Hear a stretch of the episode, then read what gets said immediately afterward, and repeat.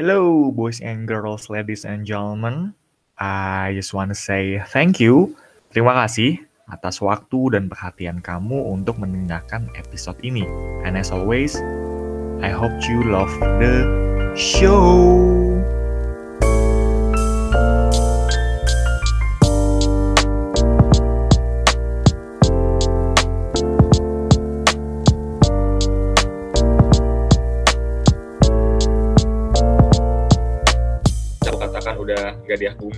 Lagi karena yang aku tahu kita itu bisa dikatakan nggak aku nggak bisa bilang 50-50 tapi aku bisa bilang jangan terlalu satu satu apa satu aspek doang gitu. Misalkan oh lu secara biologi emang jahat. Karena gini perdebatan di dunia psikologi itu ada salah satu konsep mungkin kalian pernah dengar itu tabula rasa yang artinya itu eh, kertas putih kertas putih kayak gini nih, kertas putih, ya kan, kosong gitu loh, kertas putih. Nah, manusia itu terlahir kayak kertas putih, suci, kosong, belum ada apa-apanya gitu loh. Nah, orang, kenapa manusia bisa jahat? Itu karena lingkungannya dibentuk, ada yang kayak gitu. Cuma di argumen terbesar itu pun di argumen juga, oh enggak, kita itu bawa gen loh, kita bawa genom, kita bawa kecenderungan-kecenderungan gitu loh. Nah, itu kan jadi, we can say kalau misalkan itu 50-50, 50-50, nature or nurture, kayak gitu. Dan quarter life crisis ini adalah bagian dari ya fase hidup. Emang kayaknya ke-trigger juga deh. Nah, tapi sebenarnya mungkin keti yang ikut webinar ini kayak, iya, kenapa mau ikut ya, asumsiku itu adalah, iya nih kak, kayaknya aku lagi di fase quarter life crisis. Oke, okay, that's okay, let's keep it. Tapi aku pengen nge, apa ya, ngejelasin secara scientific secara definitif sebenarnya quarter life crisis itu apa sih kayak gimana apakah apakah uh, pengertian kamu itu benar oke okay, jadi ini quarter life crisis itu biasanya terjadi di 20 sampai 30 30 tahunan biasanya ya. Kalau sains kan kayak gitu kan uh, apa generalnya 20 sampai 30-an. Tapi memang ada kasus yang ekstrim bisa lebih lebih dari 30-an masih ngerasa quarter life crisis atau sebelum 20-an bahkan masih masa quarter life crisis. Nah, rangkumannya di sini yang aku rangkum ya, itu adalah perasaan khawatir yang hadir atas ketidakpastian kehidupan mendatang seputar relasi, karir, dan kehidupan sosial. Nah, di sinilah eh, apa namanya? Gini, di dunia ini tuh nggak ada yang pasti ya. Eh, tapi ada deh satu satu kepastian, yaitu kematian. Nah, itu itu yang bikin filsafat eksistensialisme itu kayak gimana ya kita tuh lahir aja lahir di dunia nggak tahu tujuan kita apa, cemas tuh udah cemas. Eh, terakhir terakhir tapi ada kepastian loh, yaitu kematian. Uh, terus kayak, ay, udahlah nih hidup nggak ada makna gitu loh. Jangan, itu adalah mindset yang salah. Tapi itu worth to think ya, worth to think. Tapi kalau misalkan kamu going deep di situ dan yang sayangnya yang aku lihat di generasi kita, anak Gen Z, milenial Gen Z ini kelahiran 95 ke bawah itu, eh ke atas, sorry, ke atas, kita tuh menganggap hal itu keren gitu loh, edgy, gaul, kayak Hindia ya kan, terus kayak uh, apa namanya lagunya, aduh aku aku nggak tahu lagi juga, tapi itulah pokoknya kayak sesuatu hal yang misalkan ateis mempertanyakan agama keyakinan, oh itu keren ya itu mahasiswa itu mempertanyakan sesuatu, mempertanyakan boleh, cuma ketika kamu mulai merasa itu untuk pengakuan sosial hal yang keren itu udah mulai cross the line menurutku udah ngelewatin batasnya. Nah mungkin ketika orang lihat budaya yang itu yang edgy yang keren gitu. Edgy kan berasal dari kata edge ya. Edge itu kan uh, jurang ya kan? Jadi kayak kayak bayangin kalian tuh berdiri di jurang gitu loh. Kan eh geser dikit jatuh nih.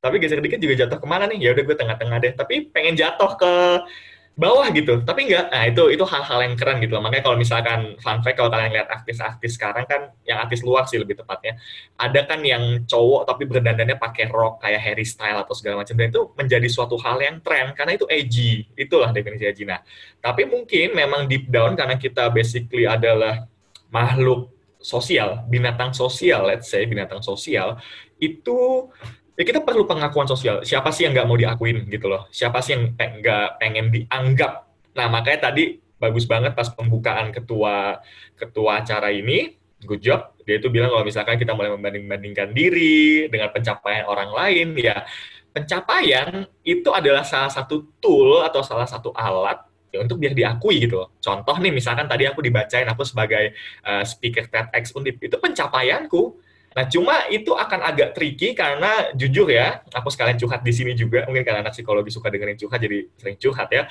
Uh, ketika kamu merasa di posisi seperti itu, that's that's gonna be real difficult untuk mempertahankan posisi itu gitu loh.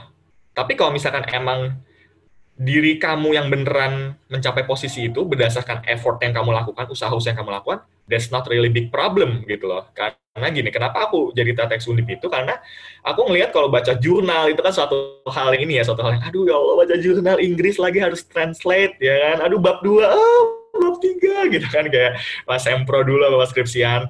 Tapi menurutku itu fun karena aku bisa ngelihat suatu uh, penelit hasil penelitian terus bisa aku sambung-sambungin dan akhirnya fun fact ya nanti kalau kalian belum nonton ku coba aja tonton. Itu yang aku presentasikan itu bab satu dan bab dua skripsiku guys. Makanya aku lancak banget karena aku ngerjain itu setiap hari. Jadi kayak oh iya tak tak tak tak ya. Nah itu kadang-kadang uh, suatu hal yang beruntung gitu loh ketika kita mengerjakan sesuatu hal yang bisa mendukung untuk dunia kuliah ya kampus ya kan skripsianku dan juga mendukung passionku public speaking ataupun uh, membagikan ide-ide yang worth to think gitu loh. Anyway, balik lagi ke sorry, oke okay, kemil tadi ketidakpastian. Nah jadi tadi kan ada yang kepastian itu di belakang dan ketidakpastian, tapi menurutku ya sebenarnya quarter life crisis ini itu bisa menjadi quarter life crisis ini adalah suatu trigger atau suatu pemicu buat kalian mempertanyakan. Contoh yang yang terjadi di aku ketika mulai masuk kuliah, langsung bertemu kan dengan berbagai macam uh, suku gitu loh. Jadi kayak misalkan yang biasa misalkan aku orang Bekasi nih kan, uh, ngomongnya gue lu atau segala macam. Tapi kalau pas sudah ketemu anak Semarang, anak Ngawi, anak Jogja, aku kamu segala macem gitu. Loh. Padahal kalau di Jabodetabek ngomong aku kamu tuh biasanya yang udah pacaran doang gitu. Jadi kayak oke okay, ini kayak lu suka sama gua ya. Tapi kok itu sebenarnya hal yang apa hal yang biasa gitu loh. Nah itu culture differences. That's what's really great about Indonesia kan. Contoh misalkan orang Medan yang nadanya itu tinggi. Sebenarnya mereka biasa aja kan. Tapi kebanyakan dari kita yang jarang dengar nada tinggi itu wah marah-marah nih nggak sopan nih. Itulah perbedaan-perbedaan gitu. Nah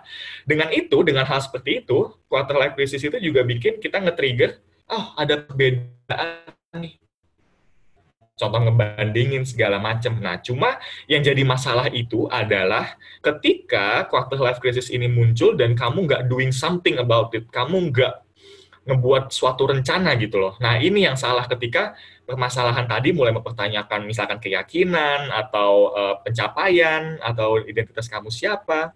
Nah, tapi kita diem doang, nggak ada nggak ada rencana lain gitu.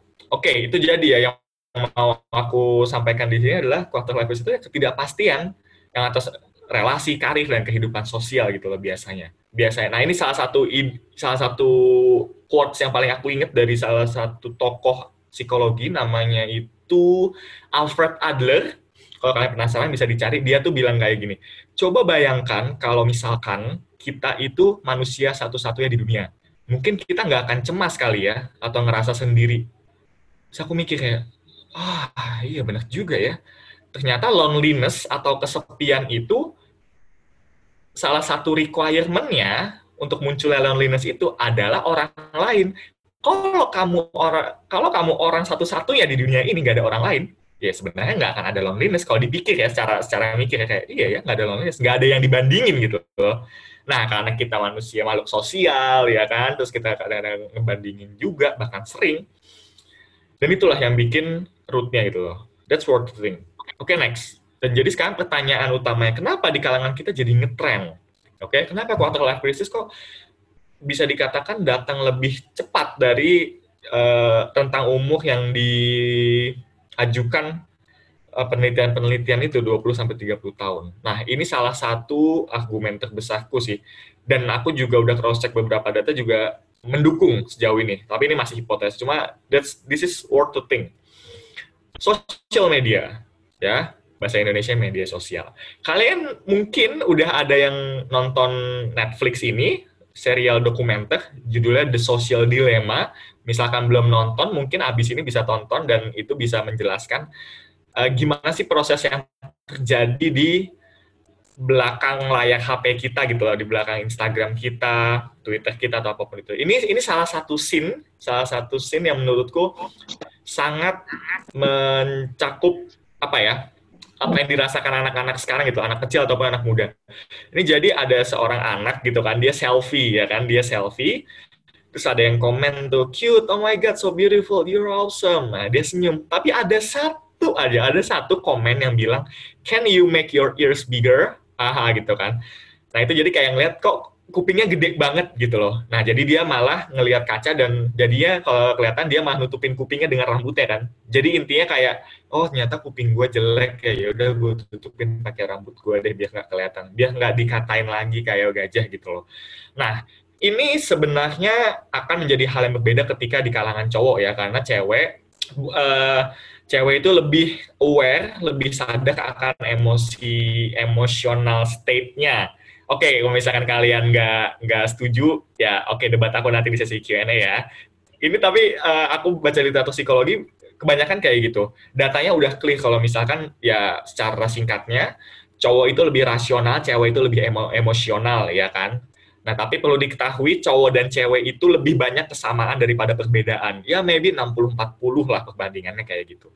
Nah, di sinilah scene yang tepat gitu loh. Makanya kalau misalkan dilihat ya, biasanya cewek tuh emang kalau penggunaan media sosial kan, uh, apa ya, kebanyakan mungkin sering menunjukkan diri dia gitu, self-image. Dan memang self-image ini kalau bagi wanita adalah suatu hal yang cukup sensitif, uh, bukan cukup lagi sangat sensitif, dan ini kalau misalkan di KLC ya, bayangin aja di quarter life crisis kayak gini, image-nya, image sosialnya aja kayak misalkan ini dibilang kupingnya kegedean, ah, duh, langsung langsung boom, langsung kayak uh, runtuh gitu kehidupannya, dan terus dia ngelakuin segala cara mungkin yang ekstrim kan sampai oplas, sampai ngal nggak ngalis apa yang sulam ya, sulam alis ya, nah kayak gitu-gitu. Nah ini yang menjadi hal yang berbahaya gitu loh. Ini yang udah ekstrim. Oke? Okay?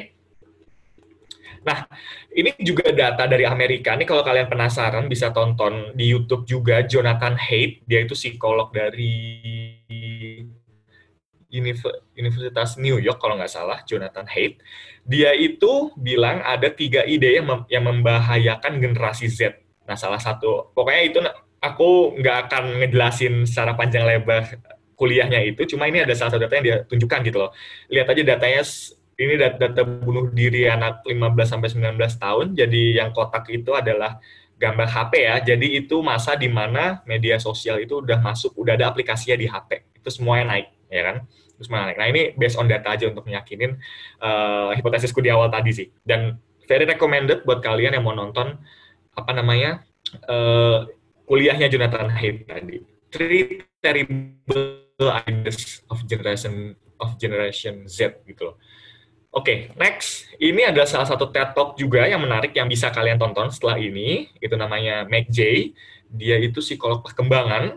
Jadi judul TED Talks-nya itu adalah Why kenapa umur 30 tahun itu nggak sama dengan umur 20 tahun. Nah, dia bilang berdasarkan riset yang dia lakukan dan data yang dia baca, psikologi, sosiologis, neurologi, fertility spesialis itu ahli kesuburan itu udah tahu sebenarnya kalau misalkan usia 20 itu adalah one of the simplest, hal yang paling simple, yang hal yang paling simple tapi yang paling transformatif atau membawa perubahan sangat besar yang bisa mempengaruhi uh, dunia kerja, percintaan, kebahagiaan, mungkin bahkan sampai keadaan dunia. Nah, tapi kebanyakan dari kita mindsetnya ketika umur 20 ini adalah ya yeah, we're still young, let's do fun things, ya kan? Kayak misalkan mungkin sekarang lagi fre, apa lagi ngetren apa istilah FWB friend with benefit ya kayak pacaran tapi nggak ada nggak ada yang terikat gitu loh. Terus nggak ada komitmen. Ya udah we're friend we're friend we're having fun gitu loh. Ya aku nggak akan berargumen banyak kayak gitu lah. Tapi menurutku itu ha, suatu hubungan yang destruktif Ya, suatu hubungan yang destruktif sih I think. Ya you can debate on me with that. Nah jadi ini ya, ketika KLC ini KLC ini ngehantam kita di usia 20-an tapi kita mindsetnya ah 20-an masih banyak gitu. Bahkan ada ada pertanyaan temen pertanyaan yang diajukan temenku ke aku gini kayak lu mending nakal muda apa nakal tua gitu loh terus kayak kalau biasanya temanku kan jawab ya nakal muda lah biar tua baik-baik aja gitu loh terus aku bilang ya kenapa kalau kenapa kalau bisa kenapa nggak nakal dua-duanya tua atau muda gitu loh nah itu jadi mindsetnya banyak yang masih seperti itu ya. Oh, 20 tahun masih lama. Kita masih punya 40 tahun loh. Kita masih punya uh, waktu yang lama well who knows gitu loh. Itu kepastian kan. Kepastiannya kan cuma kematian. Ya mungkin aja umur 25 kita meninggal mungkin aja umur 27 atau mungkin besok atau mungkin nanti siang. Who knows kan? Dan itulah mindset yang harus di shifting gitu loh untuk menghadapi KLC dengan cukup baik. Nah jadi ini breakdown dari MacJ TED Talksnya MacJ ini aku agak rangkum yang sekiranya bisa kalian ingat lebih mudah juga jadi yang ada beberapa fakta yang menarik itu 10 tahun pertama dalam karir memiliki dampak eksponensial, dampak yang growth yang sangat bertumbuh ya gede itu pada beberapa banyak uang yang akan kamu hasilkan, Anda hasilkan. Nah, setengah orang Amerika sudah menikah atau tinggal bersama atau berkencan dengan pasangan masa depan mereka pada usia 30 tahun ya kan. Jadi 20 tahun tuh it's a really apa ya, it's a really fine place buat kalian untuk menentukan oh kayaknya ini cocok deh jadi istri gue segala macam. Tapi ya ada batasnya juga jangan nikah terlalu cepat gitu karena secara biologi I don't know what I know ya secara biologi itu juga ada umur yang masih terlalu muda untuk melahirkan dan bahkan itu menjadi uh, suatu hmm, apa namanya risk suatu resiko ibunya akan uh, seorang wanita akan meninggal gitu Terus yang ketiga, otak menuntut percepatan pertumbuhannya di usia 20-an. Mungkin kalian pernah dengar istilah neuroplasticity ya, ketika otak itu bisa seperti plastik bisa dibentuk gitu loh berdasarkan perilaku atau kebiasaan yang kita buat. Nah, tapi sayangnya di usia 20-an ini nanti neuroplasticity itu nggak akan segede dampaknya pas di masa-masa muda gitu. Eh, sorry, di masa yang lebih muda di masa anak-anak gitu loh. Makanya kalau misalkan kita ngelihat kan orang yang lebih muda itu kayak lebih gampang dipersuasif, lebih gampang diajarin gitu loh. Karena neuroplastisia masih elastis banget, tapi semakin orang lebih dewasa, semakin tua, dia itu bakal lebih kepala batu gitu loh kata. Ya tanda kutip ya kepala batu karena dia udah nggak lebih elastis lagi. Dia tuh udah mengkristal lah, katakan mengkristal Nah, terus yang keempat, kepribadian berubah lebih banyak selama usia 20-an, ya karena KLC tadi ya mulai mempertimbangkan apakah value atau nilai yang aku bawa dari keluargaku ini eh, selaras dengan lingkungan sosialku, tapi kok kalau aku ngebawa value ini, menurutku benar value-nya, tapi kok aku nggak terima nggak diterima di lingkungan sosialku ya kok aku dijauhin ya nah itu kamu udah mulai dan kamu punya kehendak gitu loh untuk mengubah value-value beberapa value itu untuk sesuai dengan lingkungan sosial. Tapi perlu dipastikan lagi kalau ingin seperti itu lingkungan sosialnya harus yang yang baik yang positif juga gitu loh. Terus yang kelima puncak kesuburan wanita pada usia 28 dan setelah itu things bukan berarti nggak subur tapi kayaknya lebih complicated. Ada beberapa faktor yang uh, nggak bikin sesubur sebelum usia 28. Ini menarik sih karena aku sempat buat in snapgram gitu ya, snapgram tentang pool, eh, sorry, insta story.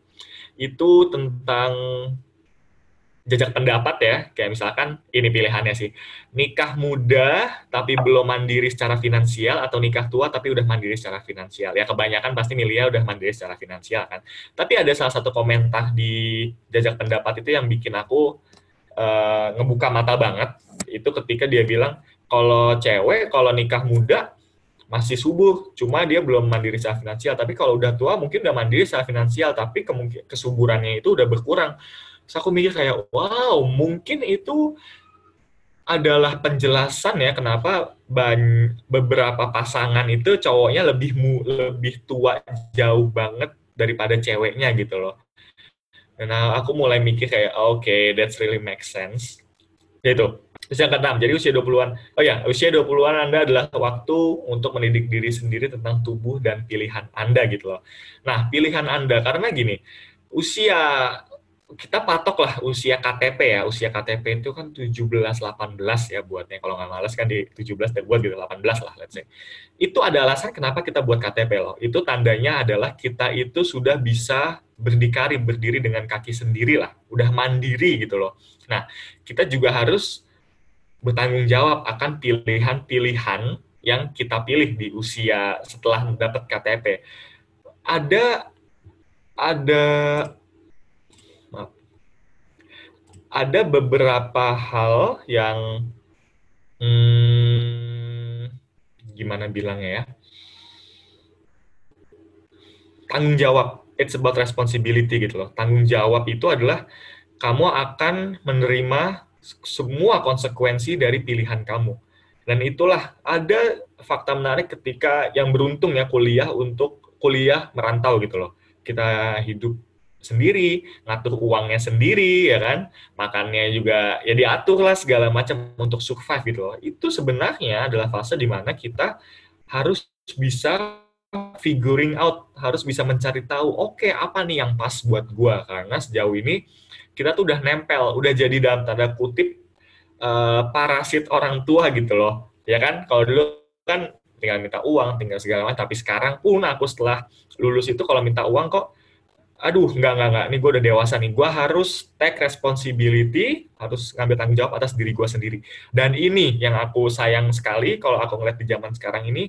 Banyak dari kita itu menuntut hak tapi nggak pernah menuntut responsibility gitu loh. Nggak pernah ngelihat responsibility kewajibannya. Kan hak sama kewajiban suatu hal yang setara harusnya dong. Tapi ketika di zaman sekarang itu ya hakku tuh hak kita hak mahasiswa tuh kayak gini gini gini Ya, tapi kewajiban lu udah dijalanin belum? Kayak masuk kuliah nggak TA, terus kayak beresin kosan, terus ngerjain proposal, ngerjain makalah itu bukan cuma fotokopi sama ngejilid doang, tapi juga baca kewajibannya dijalanin nggak? Kalau nggak ya jangan minta hak gitu loh sebenarnya. Itu kan sebenarnya basic banget ya kewajiban dan responsibility, tapi sekarang malah fokus ke hak semua, responsibility-nya kadang hilang gitu loh. Nih, Nah ini yang yang menurutku yang kalian juga perlu to think deeply gitu loh. Kayak gue mau nuntut ini nih dari orang tua gue misalkan gitu loh, mau nuntut laptop let's say. Tapi gue udah ngejalanin kewajiban gue bukan ya? Belum ya? Kayak kuliah dengan baik, IPK dengan bagus lah let's say kayak gitu. Nah, kalau misalkan belum mengalami menjalani kewajiban dengan baik, ya jangan pernah berani minta hak yang setinggi itu gitu loh. Itu filosofi dasarku banget ya, filsuf filsuf. Apa ya? Arahan hidupku dasar banget lah kayak ya gini. Jangan pernah bermimpi untuk bisa mengubah suatu organisasi kalau kamu belum bisa beresin kasur kamu setelah bangun tidur. Singkatnya gitu. Singkatnya gitu. Jangan kamu harus hati-hati ketika ya kamu harus hati-hati ketika ingin membersihkan sebuah organisasi tapi kamu belum membersihkan rumah kamu sendiri. Singkatnya kayak gitu. Nah, ini yang menurutku kadang-kadang banyak dari kita masih miss gitu loh. Ya karena aku di psikologi pun belajar ya it starts from you, it starts from yourself. Gimana kamu mau nolongin orang kalau kamu belum nolongin diri kamu sendiri? Gimana kamu mau mencintai seseorang kalau kamu belum mencintai diri kamu sendiri? Gimana kamu mau dihormatin sama orang kalau kamu belum menghormatin diri sendiri. Itu basic banget. Tapi somehow orang, nah ini jadi pilihan-pilihan kecil itulah yang bisa bikin kita membantu membantu kita menghadapi quarter life crisis. Oke, okay, maaf agak random ya, tapi aku harap itu ide yang cukup bagus. Oke, okay, ini sebenarnya sebuah filosofi yang aku suka dari dunia timur yang bisa membantu bukan cuma quarter life crisis, tapi tentang uh, hidup kita juga gitu loh. Ini something magical sih menurutku.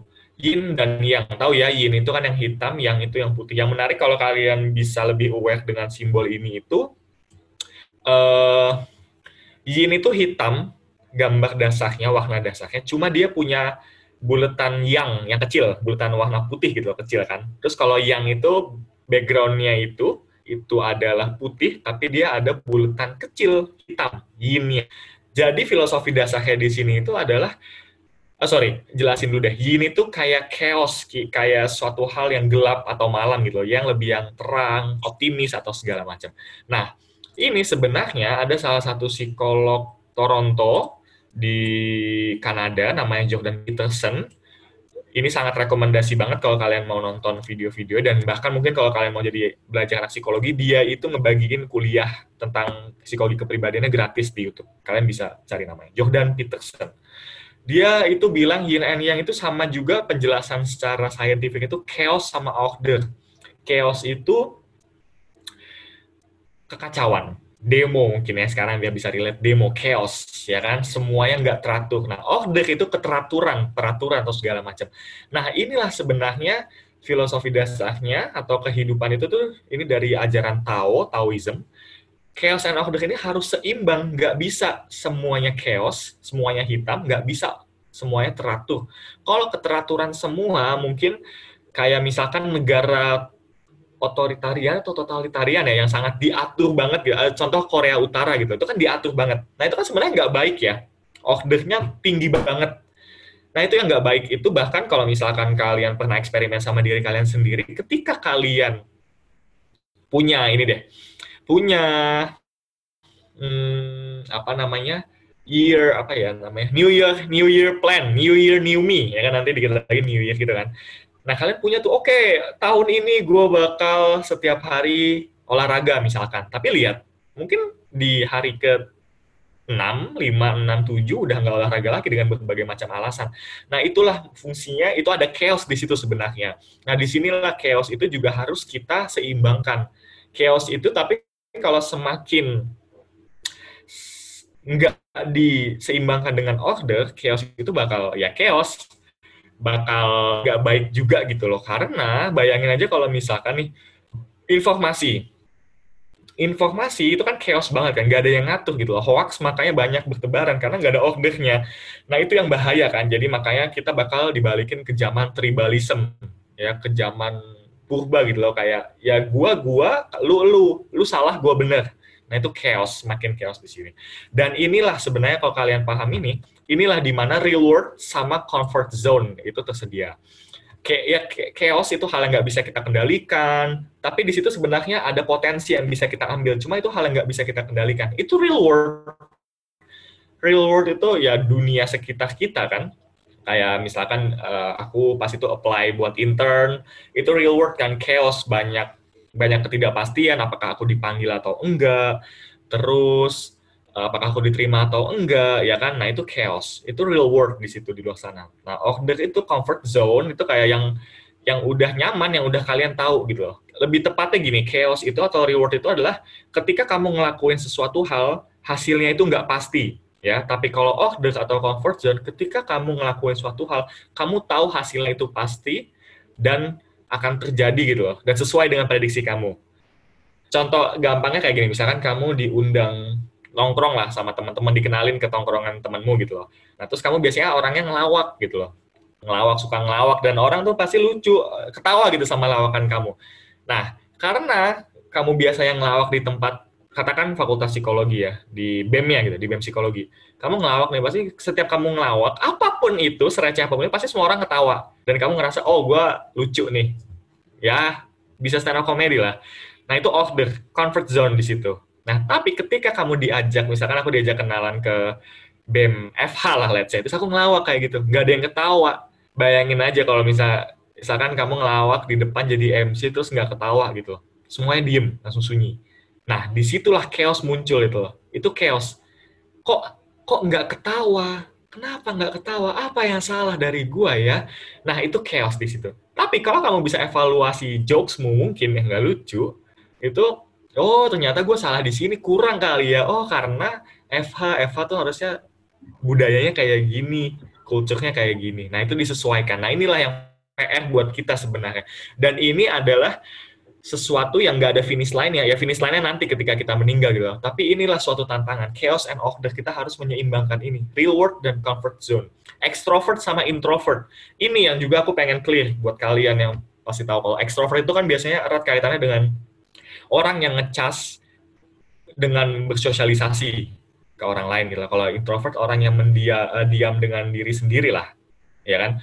Nah, sebenarnya itu nggak salah, cuma itu kurang tepat atau kurang luas uh, definisinya karena ekstrovert itu lebih luasnya itu adalah uh, peran-peran atau kewajiban sosial yang kita ambil contoh sebagai mahasiswa atau mungkin sebagai TPMO atau mungkin sebagai ketua BEM gitu itu peran-peran yang kita ambil gitu loh nah introvert itu lebih ke hal ke kegiatan yang refleksi diri, yang diam dengan diri sendiri. That's why kalau misalkan ketika ada proker, itu ada evaluasi di akhir sama panitia, evaluasi panitia itu yang dilakukan extrovert introvert. Extrovert itu kayak kegiatan pas panitia tuh kayak misalkan nyusun acara toh rundown nyapuin zoom atau segala macam. Itu extrovertnya gitu loh. Nah introvertnya evaluasi di akhir itu kita nyatet supaya kita nggak ngulangin lagi di besok hari atau di proker ke depannya itu sebenarnya balance yang bagus tapi kenyataannya kita cuma evaluasi di proker doang diri sendiri kita nggak pernah evaluasi, nggak pernah ngelihat pencapaian kita, apa yang salah, udah bener belum pendekatan kita. Nah, itulah. Dan yang lucunya lagi, uh, tiba-tiba aku kepikiran mau nyampein ini, fungsi dari memori atau ingatan itu bukan untuk mengingat masa lalu, tapi untuk tidak mengulangi kesalahan di masa lalu, uh, untuk tidak mengulangi kesalahan di masa yang akan datang itulah fungsi memori. Makanya kalau galau-galau gitu, masa lalu itu di luar kendali kita, itu chaos, ya udah nggak akan bisa ubah gitu. Tapi yang kita bisa ubah itu adalah masa sekarang, ya kan? Masa depan mungkin bisa diubah, mungkin, tapi nggak sepenuhnya bisa diubah. Oke, okay, next. Nah, inilah gambaran yang aku bisa kasih ketika aku yang menghadapi KLC gitu kan biasanya gitu kan setelah lulus nih kapan kerja, kapan nikah, kok play belum ada panggilan gitu kan. Ini singkat aja sih, tapi lebih banyak sebenarnya dari ini. Nah, di sini aku pengen membagikan saran praktikal. Maksudnya saran praktikal di sini adalah ini bukan saran yang cuma bisa dibaca, tapi yang aku yang akan berhasil ketika kalian lakukan setelah ini ya. Dan ini berdasarkan pengalamanku juga dan works for me. Dan aku harap itu juga bekerja berhasil di kalian juga. Oke, okay yang tadi juga cara mengatakan tekanan mengatasi tekanan emosional yang muncul ya. Benar emang emosional karena uh, apa namanya? Tapi gini yang menarik kalau ngomongin emosional ya. Emosi itu suatu hal yang abstrak ya bisa kita setuju ya itu hal yang abstrak. Bahkan psikologi pun itu belajar suatu hal yang abstrak. Contoh misalkan biologi belajar apa sih? Oh biologi belajar uh, organ-organ tubuh uh, otak otak psikologi juga belajar sih otak paru-paru Nah, terus misalkan kalau anak teknik mesin belajar apa? Oh, mesin. Ya, mesin, roda, poros gitu kan. Teknik kapal, belajar kapal, bentuknya gimana, terus uh, perhitungannya gimana gitu. Nah, kalau psikologi ditanya, nah psikologi belajar apa sih, Kak? Belajar jiwa. Hah? Jiwa. Jiwa bentuknya gimana? Eh, uh, gimana ya? Nah, itu anak psikologi. Tapi uh, jiwa itu suatu hal yang abstrak yang gak ada wujudnya, tapi kita tahu itu ada dalam diri kita gitu loh. That's what's unique and mystery gitu loh. Emosi juga kayak gitu. Nah, aku akan bagikan cara mengatasi tekanan emosional yang muncul selama KLC.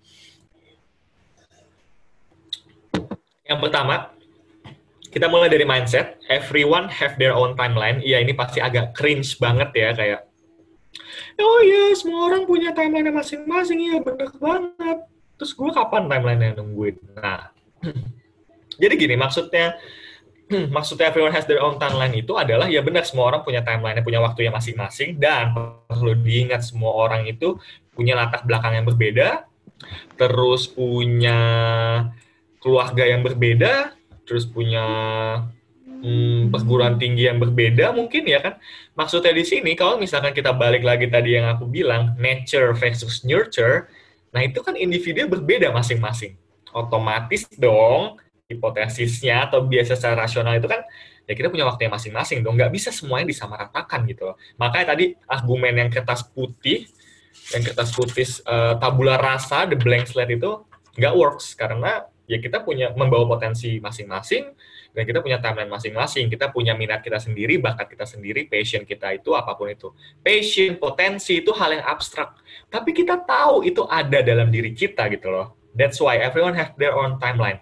Dan ini juga yang ingin aku sampaikan kalian adalah ketika kita bisa uh, mengerti kalau kita punya timeline masing-masing, kita harusnya yang punya akal sehat yang bisa mikir tuh kita harusnya bisa menentukan siapa sih yang mau kita bandingin. Oke, okay? kalau misalkan udah ada gambaran, misalkan pas nge-trigger gitu ya kayak, oh iya gue tahu nih sekarang harus ngebandingin ke siapa. Nah, aku akan ngasih tahu jawabannya. Sebenarnya yang harus kita bandingin itu adalah diri kita di masa lalu. ini salah satu rules dari buku 12 Rules for Life dari Jordan Peterson juga, 12 patuan untuk hidup yang menurutku worth buat dibaca walaupun bahasa Inggris. Ya latihan juga ya buat baca baca bahasa Inggris.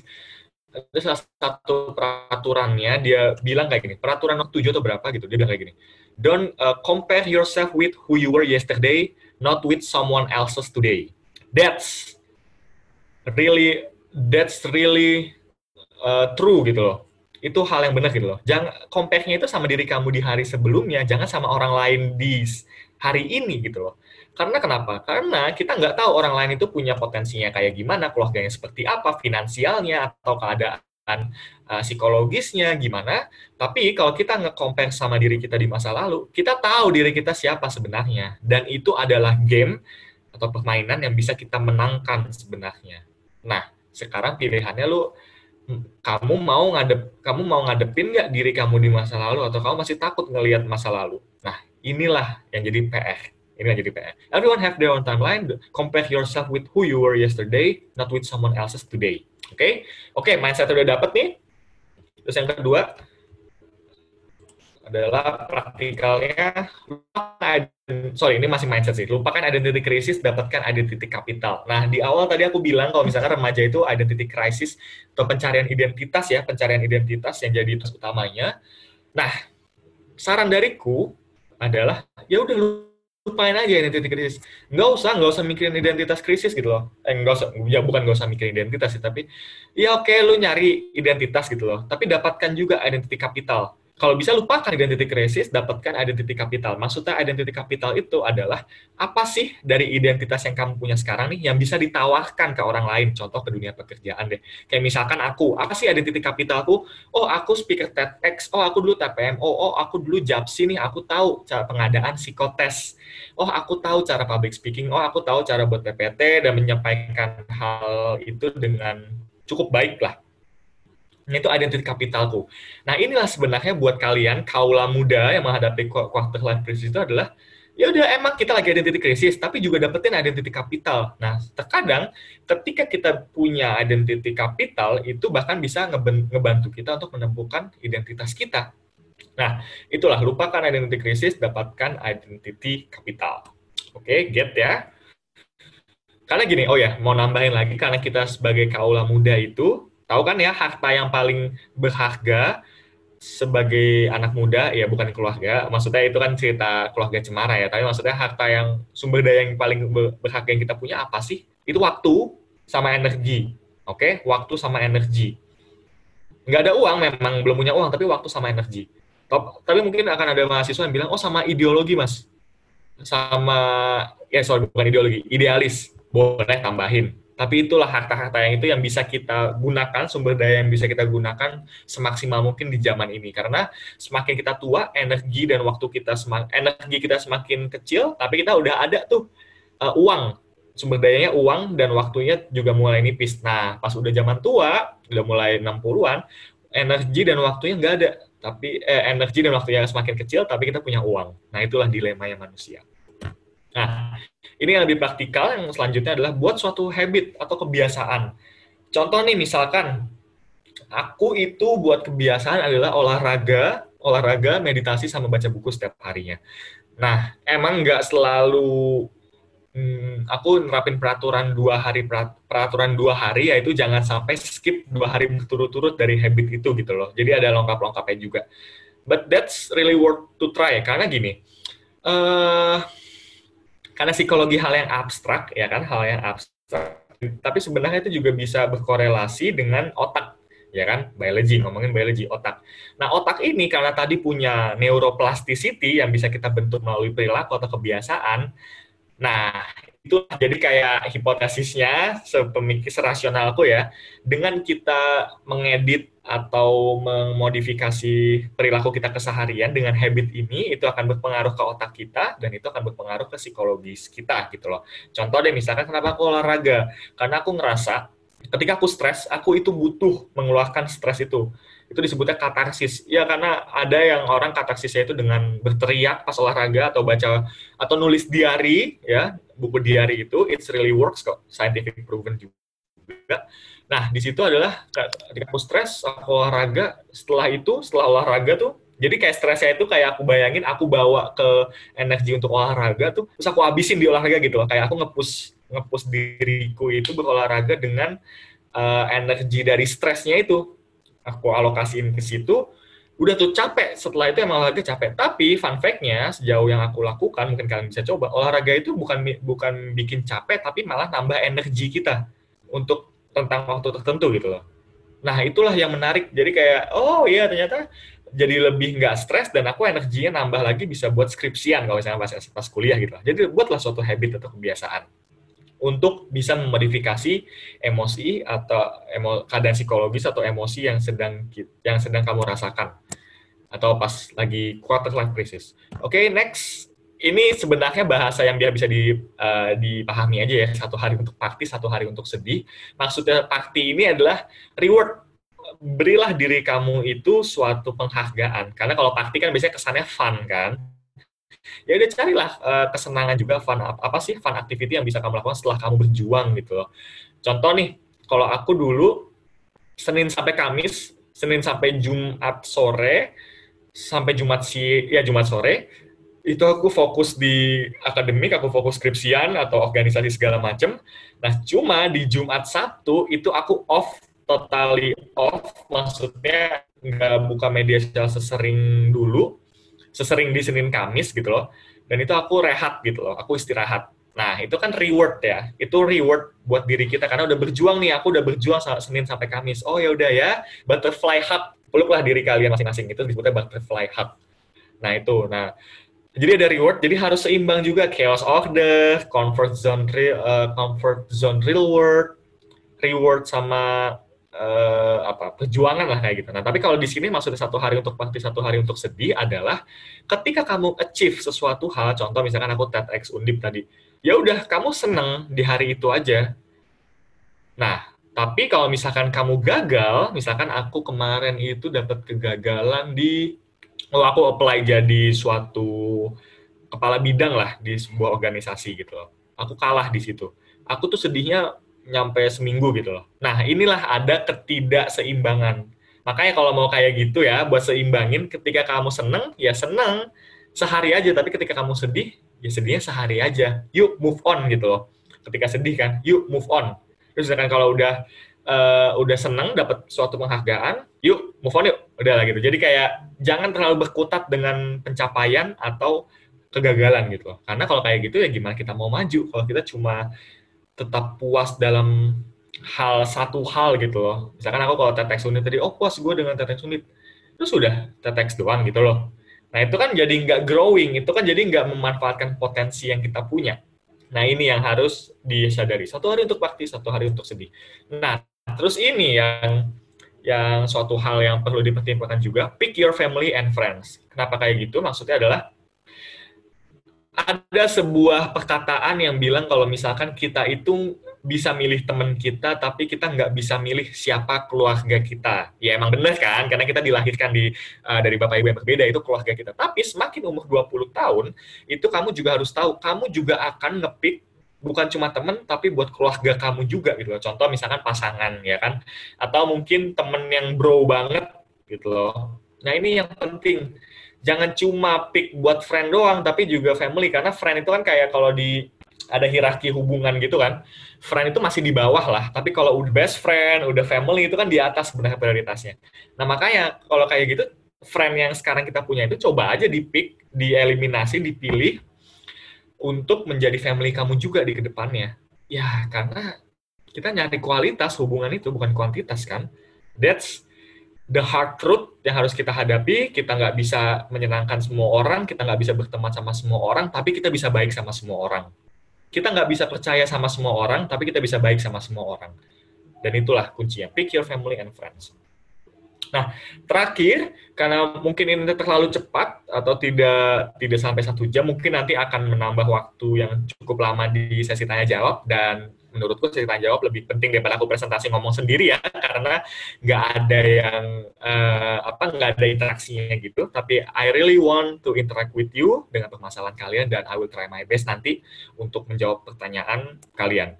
Uh, terakhir ini aku pengen bagi sebuah ide sebuah quotes dari psikolog salah satu psikolog favoritku namanya Carl Gustav Jung yang menurutku mem yang membantuku ketika memilih pekerjaan atau magang gitu loh. Dia bilang, the mechanism that directed your attention in the present, in the present, was your future self attempting to manif manifest itself in the present world.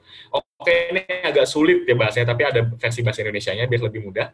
Jadi kayak mekanisme yang mengarahkan perhatian kamu saat ini itu adalah diri kamu di masa depan yang berusaha mewujudkan dirinya di dunia saat ini. Oke, agak abstrak, tapi aku bakal ngejelasin semampuku. Pasti kalian mungkin pernah kegiatan yang uh, kalian tuh pas ngikutin tuh perhatian kalian tuh fokus banget di kegiatan itu gitu. Kayak itu tuh ngenangkep kalian. Entah kalian belum sarapan atau apa, kan menikmati hal itu loh, kegiatan itu atau ada permasalahan yang kalian tuh terganggu terus menerus yang yang bikin kalian itu nggak atau suatu kegiatan atau suatu stimulus lah katakan suatu stimulus ada yang nge-trigger dan itu tuh menangkap perhatian kalian banget gitu ya. Jadi kayak kalian pas dapet itu kayak ah kenapa gue kepikiran ini terus? gitu loh. Kenapa gue kepikiran ini terus? Nah itu sebenarnya ide ini tapi ide sekedar ide dari Jung ya belum terbukti saintifik juga tapi itu hal yang menarik. Mungkin ini bisa jadi penjelasan deja vu juga ya. Jadi itu mungkin adalah diri kamu di masa depan itu ngecoba untuk ngarahin kamu di saat ini gitu loh kayak nih ini ada masalah yang bakal jadiin diri lu kayak gue sekarang yang sukses di masa depan. Ini masalah, ambil, ambil, ayo ambil. Karena itu nangkap perhatian kamu, ayo ambil dong gitu loh. Tapi kadang-kadang kita mungkin, ah udahlah lewat aja, oh cuma masalah, biarin aja let it go gitu loh. Nah ini yang yang yang jadi suatu dilema juga sih. Karena gini, kalau aku pas lulus itu pas intern, sekarang ini kan aku lagi magang dan aku itu magang di bidang yang nggak sesuai dengan psikologinya gitu. Aku lebih di bisnis tim lah, di bisnis. Oke masih ya, mungkin nyambung psikologi dikit lah, tapi itu kan hal yang different things banget. Nah, di situ aku aku sekarang belajar kalau misalkan gini prinsipnya. Apa pun kesempatan yang tersedia di depan kamu, ambil. Titik. Kenapa kayak gitu? Karena sebagai lulusan S1 psikologi ini, walaupun aku punya achievement yang cukup, cukup banyak, katakan cukup banyak, tapi nggak sebanyak orang lain mungkin, itu masih belum bisa dalam tanda kutip ngejual diri kita ya. Nah, maka dari itu usia muda KLC yang kita hadapi ini mungkin karena kita terlalu picky, terlalu kayak nggak mau ngambil, ah enggak, kayak nggak cocok sama gue. Masih apa pertanyaannya? Ya, lu tahu dari mana itu cocok sama lu kalau misalkan lu belum nyoba. Nah, ini yang ide Jung ini loh, kayak aku sangat ting banget kayak, oh, ketika muncul apa kesempatan untuk magang di tempatku sekarang ini di LinkedIn, aku apply aja. Pas itu, oh kayaknya cocok deh, apply aja deh. Dan aku diterima sekarang, dan menurutku sekarang uh, lingkungan kerjaku ini cocok sama aku, walaupun aku harus belajar banyak. Tapi di satu sisi aku tertantang, chaos, real work-nya di situ, tapi di satu sisi aku bisa menyeimbangkan dengan zone-ku, dengan kebiasaanku tadi. Nah, itulah yang membantuku sekarang. Karena idenya ini loh, yang mengarahkan perhatian kamu saat ini itu adalah diri kamu di masa depan yang berusaha mewujudkan dirinya di dunia saat ini. Wow, that's the aku pribadi pas baca itu kayak wow, it's really amazing. Makanya di usia muda untuk menghadapi KLC ini saran terakhir yang bisa aku sampaikan adalah apa pun kesempatan yang tersedia ambil buat identity cap cuma diem menghadapin tapi harus ada suatu aksi atau suatu perilaku kegiatan extrovert kamu keluarin nge-reach orang nggak refleksi nggak seimbang oke? Okay? chaos order reward yin yang chaos order real world sama comfort zone itu harus seimbang. Dan dengan habit tadi dengan saran-saran itu tadi aku harap sejauh ini itu adalah yang membuatku bisa menyeimbangkan chaos and order comfort zone sama real world. Oke okay, I think that's all uh, waktu dan layak aku kembalikan ke moderator lagi, Mbak Shelina. Oke, terima kasih Mas Amar atas pemaparannya yang luar biasa. Uh, acara selanjutnya adalah sesi tanya jawab. Sesi ini akan dibagi menjadi dua termin dan tiap terminnya ini memiliki tiga penanya. Sekiranya dari Mas Amran sendiri ingin menjawab satu-satu pertanyaannya atau ditampung dulu, Mas? Uh, satu-satu aja. Oke, satu-satu aja ya. Baik, jadi uh, saya juga ingin mengingatkan kepada peserta webinar, jika ingin mengajukan pertanyaan untuk menggunakan fitur raise hand uh, terlebih dahulu dan apabila berkenan untuk menyalakan kameranya sebelum bertanya, serta tidak lupa untuk perkenalkan diri, yaitu nama dan instansinya. Oh iya, tidak lupa juga bahwa tiga peserta aktif dan terbaik ini akan mendapatkan door prize dari panitia. Baik, monggo untuk teman-teman boleh uh, raise hand. Oke, okay. Udah ada nih dari Mas Bangga. Bentar ya. Eh, Bangga Tridino R dari PKN Stan. Monggo Mas Bangga. Uh, baik, terima kasih atas kesempatan yang uh,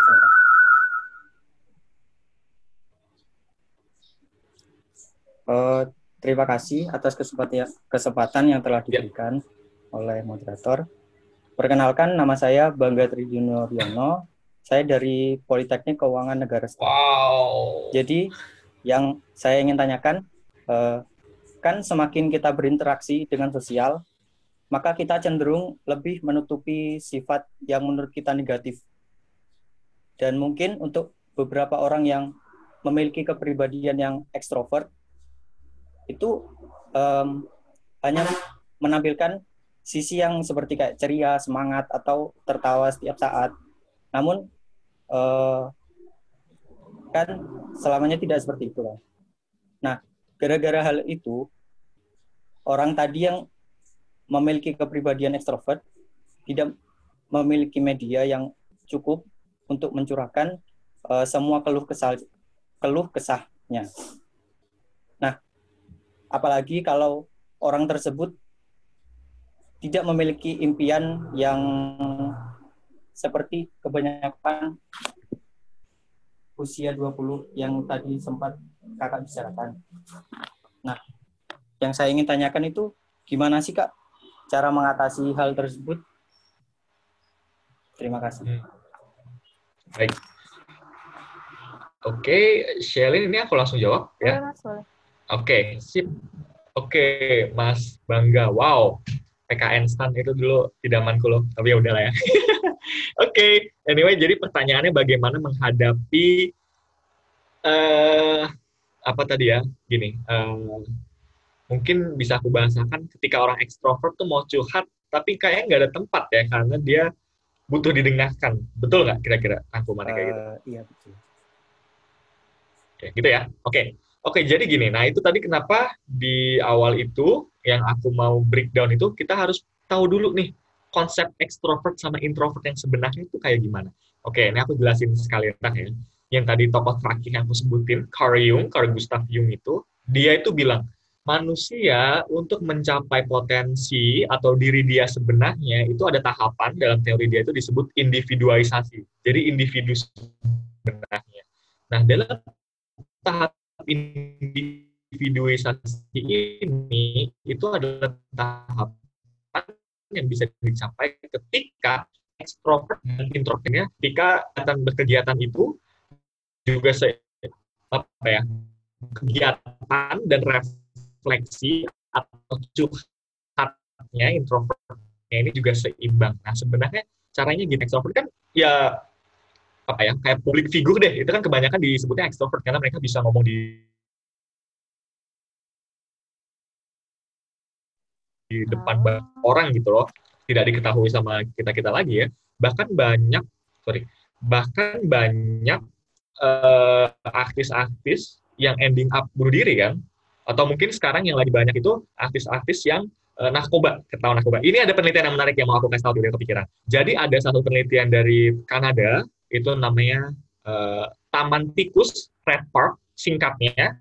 Singkatnya itu, tikus itu akan cenderung kecanduan, eh, dikasih heroin gitu, ketika mereka itu sendirian, daripada tikus yang berpasangan atau di lingkungan sosial. Nah, kalau misalkan dikonteksin sama zaman pandemi sekarang, kita kan nggak bisa bersosialisasi yang face to face ya, paling cuma bisa dari laptop kayak gini. Nah, ketika kita dijauhkan dari lingkungan sosial kita, kita akan mencari cara uh, dealing, cara coping. Cara coping itu apa bahasa Indonesia ya? Cara menyesuaikan diri dengan stres yang kita hadapi.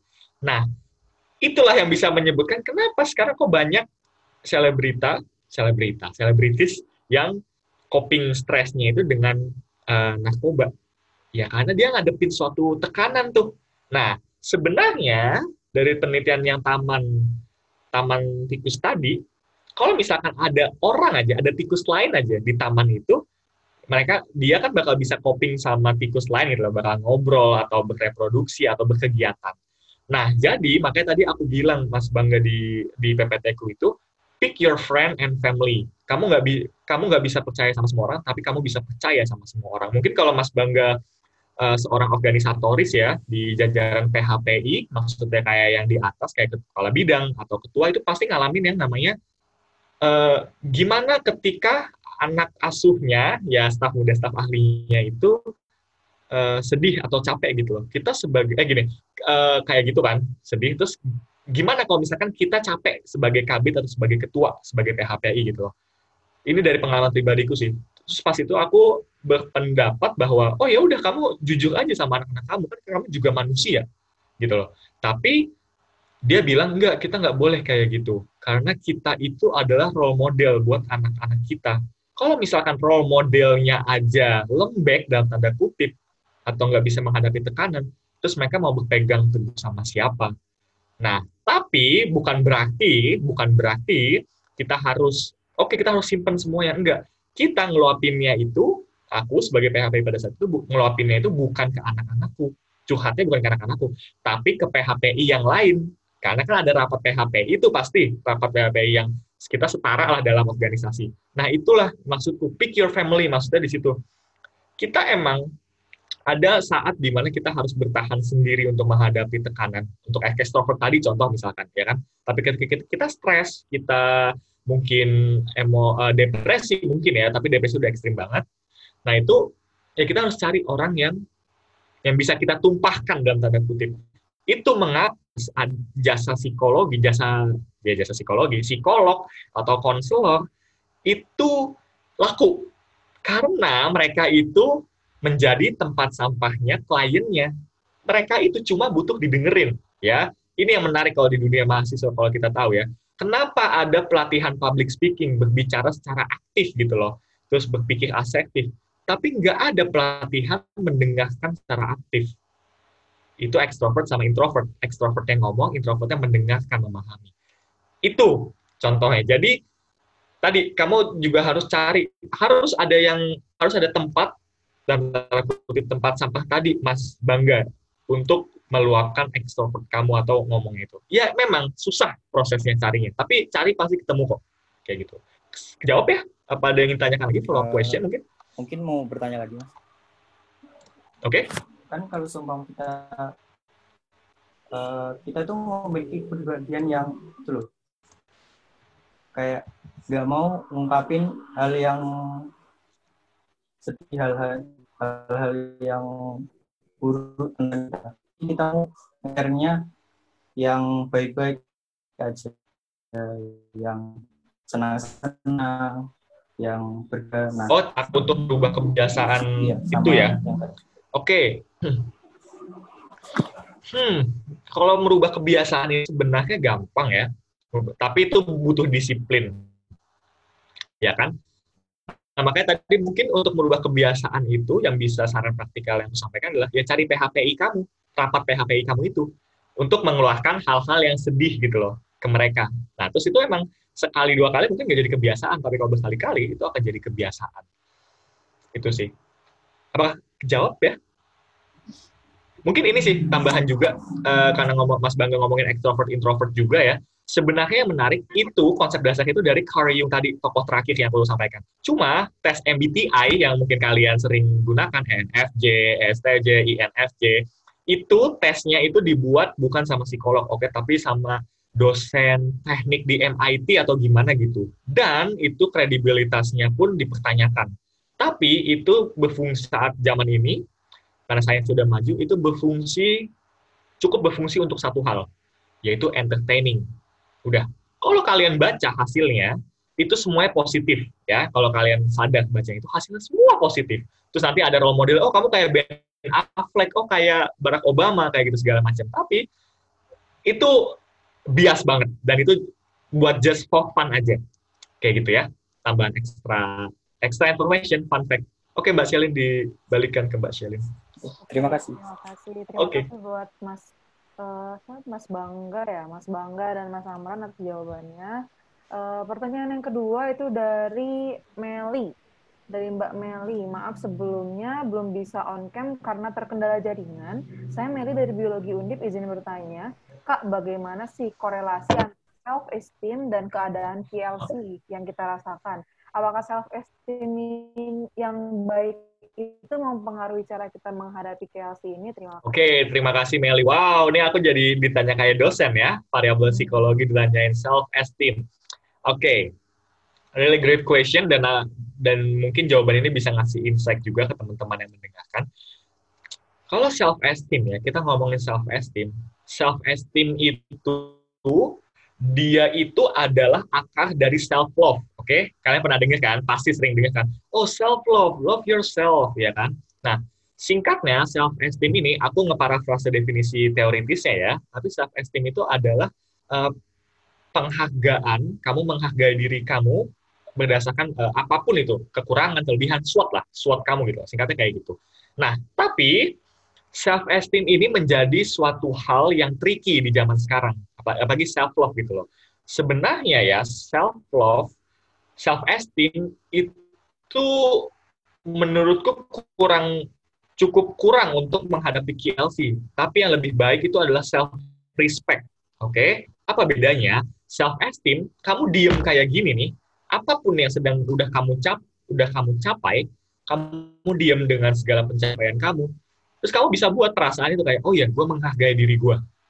Ya, gue sayang sama diri gue. Udah, itu self esteem bisa dilakukan dengan kayak gitu. Kalau self respect itu kamu ngerespect diri kamu karena kamu telah berjuang, karena kamu telah mendapatkan hal-hal di masa lalu dan kamu punya bukti nyata konkret itu kayak misalkan aku TEDx, oh gue respect diri gue karena gue bisa nih, karena gue bisa nge-achieve TEDx. Oke, okay, respect, gue respect sama diri gue. Oke, okay, what can I do next? Nah, itu perbatasannya ya. Tapi bukan berarti self esteem konsep yang buruk, enggak. Cuma di zaman sekarang banyak orang yang menganggap itu self esteem atau self itu cukup menerima diri kamu apa adanya. No, that's a wrong message. Apalagi buat kita anak muda. Kita itu masih 20-an cuy, masih 18 tahunan 20-an. Itu ada potensi di dalam diri kamu yang berusaha untuk keluar di mas di diri kamu gitu loh. Tapi kalau misalkan kamu self love dengan berdiam diri aja, potensi itu nggak akan keluar kan hal yang paling menyakitkan adalah semua potensi nggak terpenuhi dari diri kamu kan. Dan kalau dibayangin ya ekstrimnya lagi, kalau kamu nggak menuhin potensi yang kamu punya, itu sama aja kamu ngebunuh diri kamu di masa depan. Dan ngebunuh orang itu adalah kejahatan etis, ethical crime disebutnya, ya kan? Nah, oke. Okay. Dan pertanyaannya itu sekedar penjelasan self esteem, korelasi self esteem dan keadaan KLC yang kita rasakan. Nah ini self esteem itu lebih karena tadi kayak lebih sadar dan menghormati diri karena apa tapi ada salah satu bagian kesadarannya itu, oke, okay, kamu tahu nih posisi kamu sekarang di mana, weakness-nya apa, strength-nya apa, oke, okay, udah dapet nih. Nah, ini udah dapet nih. Nah, kalau self esteem yang destruktif atau yang kurang bagus, udah cuma sekedar dapet ini aja. Oh ya udah, oke. Okay. Gua gua hormat diri gua, gua menghormati diri gua karena ini, karena hal yang gua punya dan gue mencintai diri gue karena hal ini. Jangan, jangan kayak gitu. Untuk menghadapi KLC, kita dapat bahan ini. Oke, sekarang kita expand. Kita kita buat suatu rencana. Oke, habit apa nih? Oke, besok gue mau ngelakuin apa nih? Ah, jurnal berapa ya? Atau segala macam. Nah, inilah sebenarnya self esteem. Jadi korelasinya itu korelasinya baik. Oke, korelasinya itu semakin kamu menghargai diri kamu, self esteem ya, menghargai diri kamu, maka bisa untuk aware gitu dan ketika udah ada awareness-nya itu kamu buat rencana sesuai ya. Nah, untuk membuat rencana Gak harus perfeksionis. Yang penting ada aja dulu ya. Jangan terlalu perfeksionis untuk membuat rencana. Yang penting menurut kamu, oke okay, cocok nih, lakuin. Udah. sekiranya cocok, lakuin. Udah. Terus kalau misalkan dilakuin gagal, baru evaluasi, ya kan? Makanya tadi Excel introvert itu. Makanya ketika ngebuat rencana masa depan contoh, jangan terlalu perfeksionis. Ada salah satu quote dari bukunya, dari buku pengarang buku Atomic Habits, mungkin kalian tahu, James Clear, dia itu bilang, be forgive for your past self, be strict with your present self, be flexible with your future self. Jadi Indonesianya, maafkanlah uh, diri kamu di masa lalu, disiplinlah dengan diri kamu di saat ini, dan jadi fleksibel lah di diri kamu di masa depan. Itu sih kuncinya. Oke? Okay?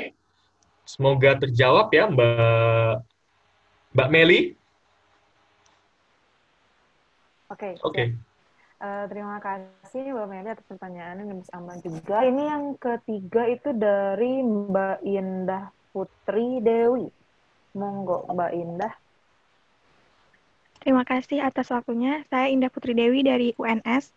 Uh, eh, saya ingin bertanya, Kak. Uh, ini di angkatanku itu baru memasuki usia 20 tahun, di mana kekhawatiran akan masa depan, kecemasan, juga rasa kesepian itu selalu uh, datang gitu. Nah, terus kami berdiskusi tentang apa yang kami rasakan, tetapi kami belum menemukan titik temu uh, gimana sih cara kita mengisi kekosongan hati kita, padahal kita selalu dilingkupi uh, oleh orang-orang yang kita cintai, yang kita sayangi, lalu juga kita sering bercerita satu sama lain, istilahnya kita sudah uh, membuang sampah, saling membuang sampah ke diri masing-masing kita gitu dan pada satu titik juga kami menemukan uh, hal itu menjadi solusi yang cukup baik untuk melegakan perasaan. Tetapi karena kami sering khawatir, terus kami sering cemas, itu juga menyebabkan kami sering merasa sedih, padahal kami tidak sendirian uh, mengisi kekosongan hati kami, padahal kami telah melakukan hal-hal yang membuat kami suka dan kami juga sering dapat motivasi dari orang-orang di sekitar kami. Terima kasih. Oke, okay, oke, okay, terima kasih. BTW UNS tempat kembaranku guys, fun fact.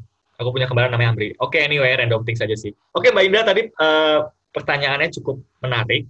Jadi gini yang aku bisa apa ya analisis atau aku pahami, tapi mungkin monggo nanti Mbak Indah misalkan merasa itu salah bisa langsung komen aja. Mbak Indah itu tadi bilang sudah membuang sampah lah, ya kan? Sudah mendapatkan motivasi, dilindungi orang-orang yang dicintai, ya kan? Nah, di sini yang bisa aku simpulkan adalah Mbak itu sepenuhnya berada di comfort zone, berada di yang, berada di order. Karena itu hal-hal yang Mbak inginkan, ya kan? Ada motivasi, ada uh, teman, segala macam. Nah, menurutku cara yang tepat, jadi gini, Mbak itu udah bagusnya adalah Mbak itu udah ngebuat masalah-masalahnya udah clear, nah, ya kan? Makanya tadi Mbak bilang hatinya kosong, kekosongan hati. Nah, karena sampah-sampah ini udah keluar nih, kosong jadinya. Mungkin jangan kosong hati ya, karena kalau kosong hati tepat kayak lebih ke hubungan romantis ya, galau gitu ya. Tapi jadi kayak nggak ada tujuan gitu loh, karena sampah udah keluar semua nih. Nah, udah kosong nih, udah nggak ada tujuan lah katakan. Nah, di sinilah ketika kita harus bisa menentukan tantangan, challenge, yin-nya, uh, chaosnya, uh, tujuan gitu loh. Nah makanya tadi yang jawaban sebelumnya tadi aku bilang, coba buat tujuan apa pun itu buat kegiatan. Ya mungkin memang tidak menyamankan, uh, tidak menyamankan, tidak nyaman, tidak nyaman bagi Mbak. Tapi coba lakuin itu. Dan menurutku Mbak itu ada di posisi yang sangat optimal karena Mbak itu punya support system yang baik nih, tapi kurang di kegiatannya aja, challenge-nya aja kurang, reward-nya kurang gitu loh. Nah, jadi ada menurutku bisa ada perasaan aman. Perasaan aman ketika ngetek challenge itu karena mbak punya support system udah ada support system yang baik nih. Nah cuma ya terkadang kan hal yang kita inginkan bukan hal yang kita butuhkan kan? Nah hal yang kita inginkan tuh support system. Hal yang kita butuhkan tuh kita grow. Kita challenge diri kita. Ya mungkin bakal sedih. Ini salah satu konsep yang menarik ada dari filsuf Nassim Taleb namanya, dia itu konsepnya anti fragile, mungkin kalian ada beberapa yang dengar. Anti fragile itu dia bilang sebenarnya manusia itu anti fragile. Maksudnya anti fragile itu contoh kayak gini. Ada konsep di psikologi namanya resiliensi. Resiliensi itu kayak hmm, bola bekel. Kalau dijatuhin mantul, ya kan? Jatuhin mantul, itu resiliensi. Nah, tapi kalau anti fragile itu lebih dari itu. Contohnya itu kayak binatang mitos Yunani, Hydra, tahu kan tadi yang fotonya di PPT itu yang uh, kepalanya tiga, ya kan? Hydra, kalau pala satunya dipotong jadi dua, dua pala dipotong jadi empat, jadi ber, ber apa menambah gitu loh. Nah inilah manusia itu sebenarnya anti fragile. Oke, kenapa manusia bisa anti fragile? Emang kan sama kayak Hydra? Enggak. Manusia, contoh ya, ini anak biologi nih. Ayo challenge me anak biologi, apakah aku benar atau salah? sistem imun kita untuk menjadi sistem imun yang kuat itu harus di challenge harus disetrum lah dalam tanda kutip supaya nanti bisa uh, bisa mengembang gitu loh sistem imun yang lebih kuat.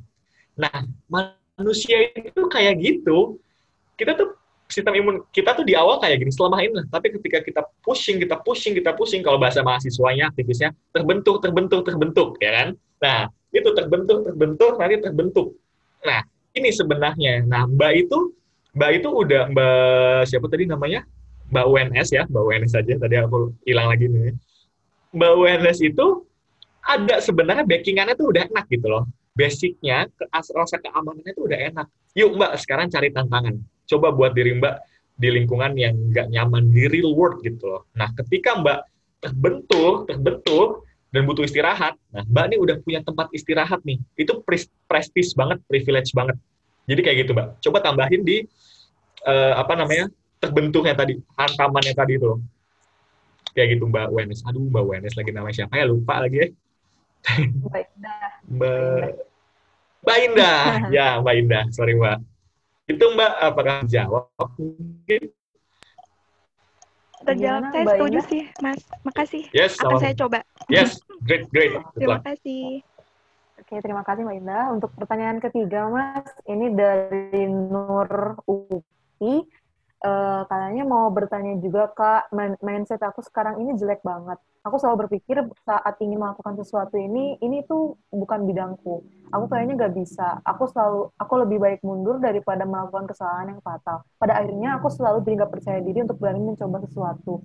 Bagaimana untuk kembali percaya diri untuk berani mencoba sesuatu yang baru? Terima kasih oke okay, terima kasih Nur Upi. Oh Nur ya, UPI-nya itu universitasnya ya. Iya, betul Oke. Okay.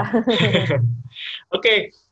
Ini jadi pertanyaan yang sering aku dengar ya dan aku akan menjawab ini dengan basicnya dengan sebuah riset. Jadi riset di secara general uh, psikolog atau terapis psikolog klinis itu ini risetnya udah kristal, maksudnya datanya udah clear banget gitu loh.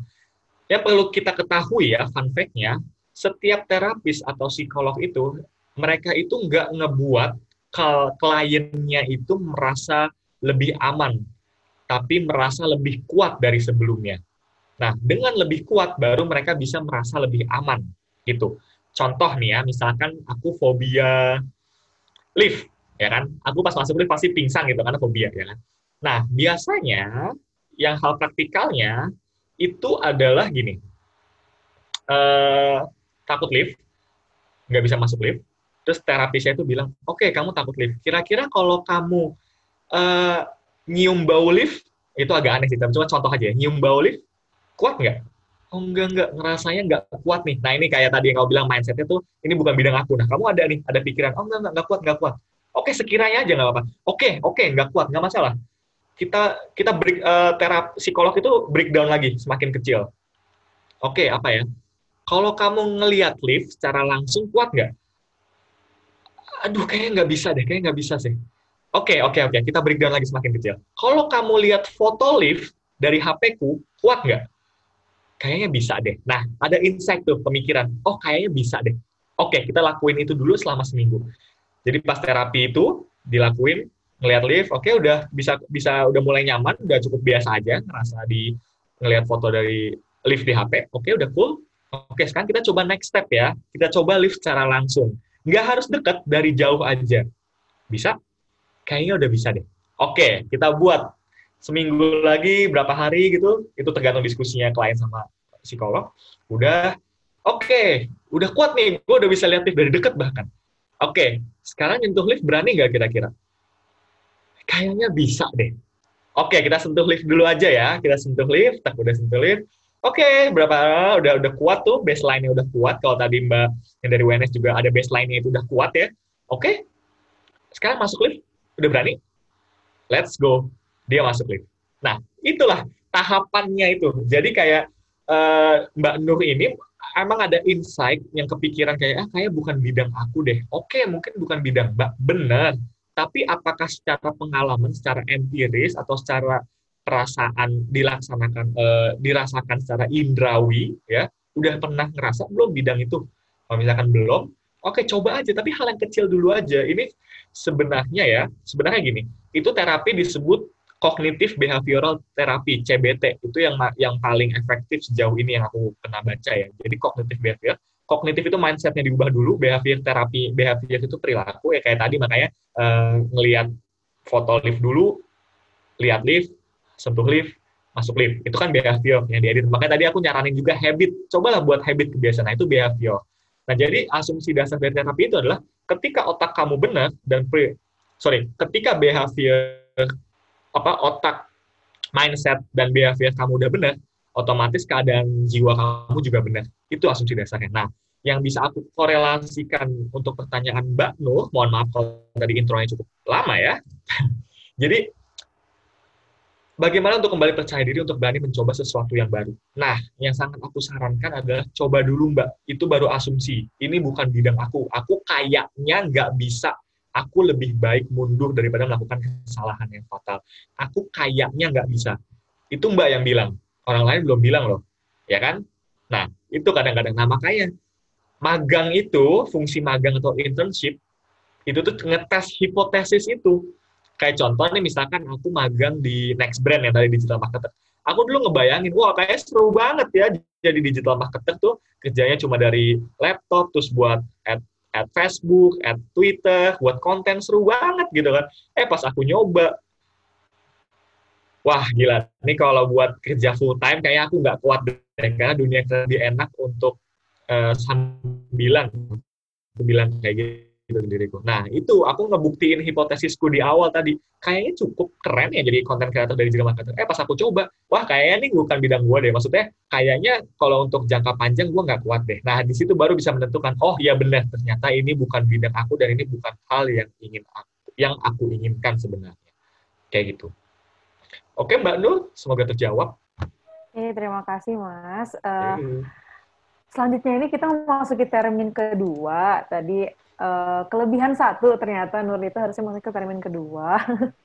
Tapi nggak apa-apa lah ya. Uh, untuk selanjutnya ini dari Mbak Nur Maulidia. Monggo Mbak Nur Maulidia. Uh, Oke, okay. uh, terima kasih untuk waktunya um, Ibu moderator dan Mas Amran.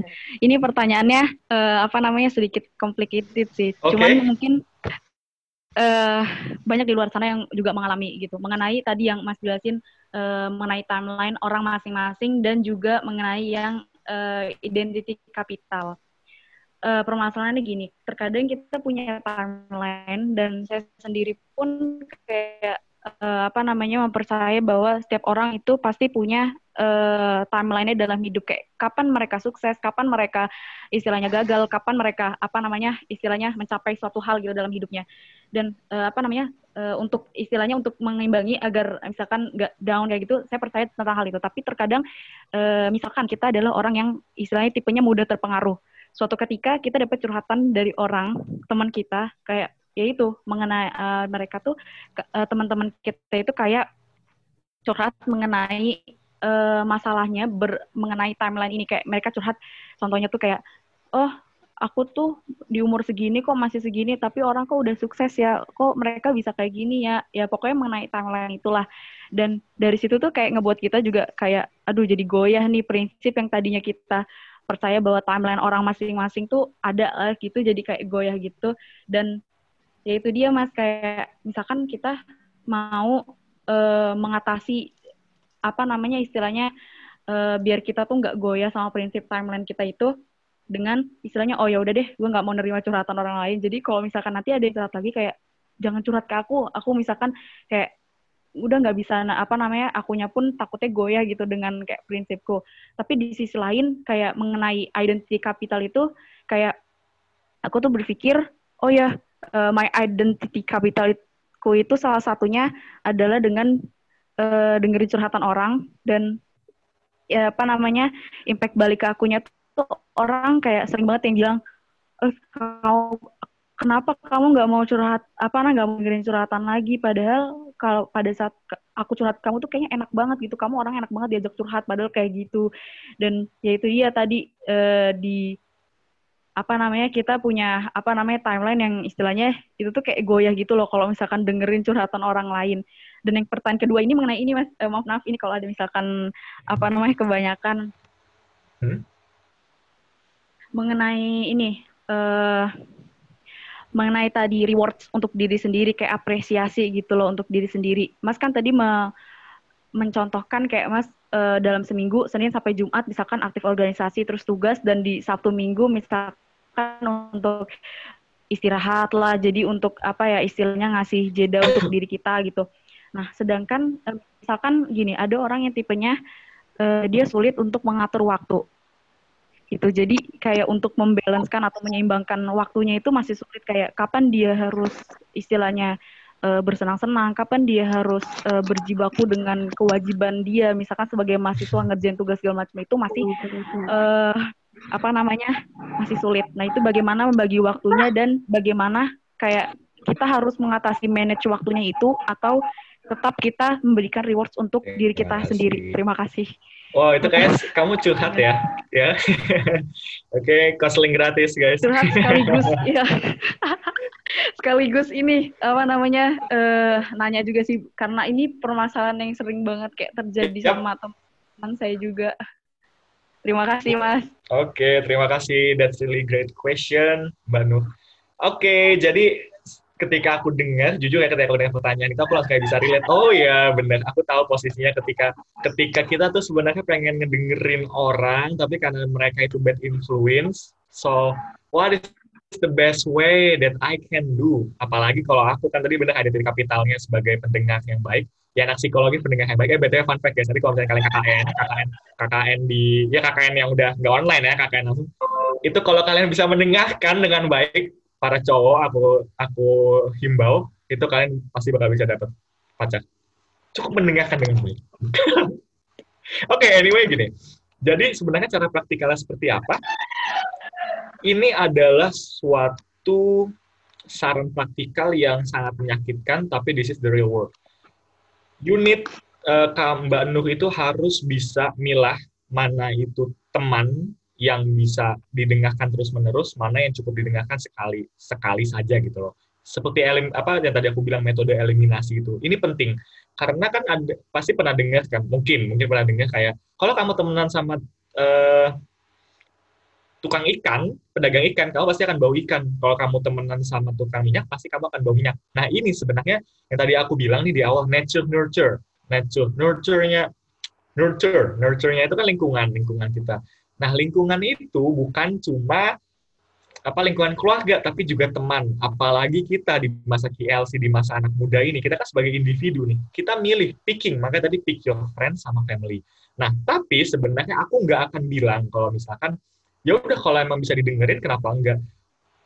Sepengalamanku, kalau misalkan Mbak itu bisa menyesuaikan ya, dengan orang mana yang bisa didengerin curhatannya terus menerus, Mbak itu nanti akan punya kemampuan, nih kalau misalkan udah lebih aware ya misalkan dalam mendengarkan orang, Mbak itu akan punya kemampuan ketika Mbak itu bisa ngedengerin dia, tapi tanpa harus terpengaruh sama dia.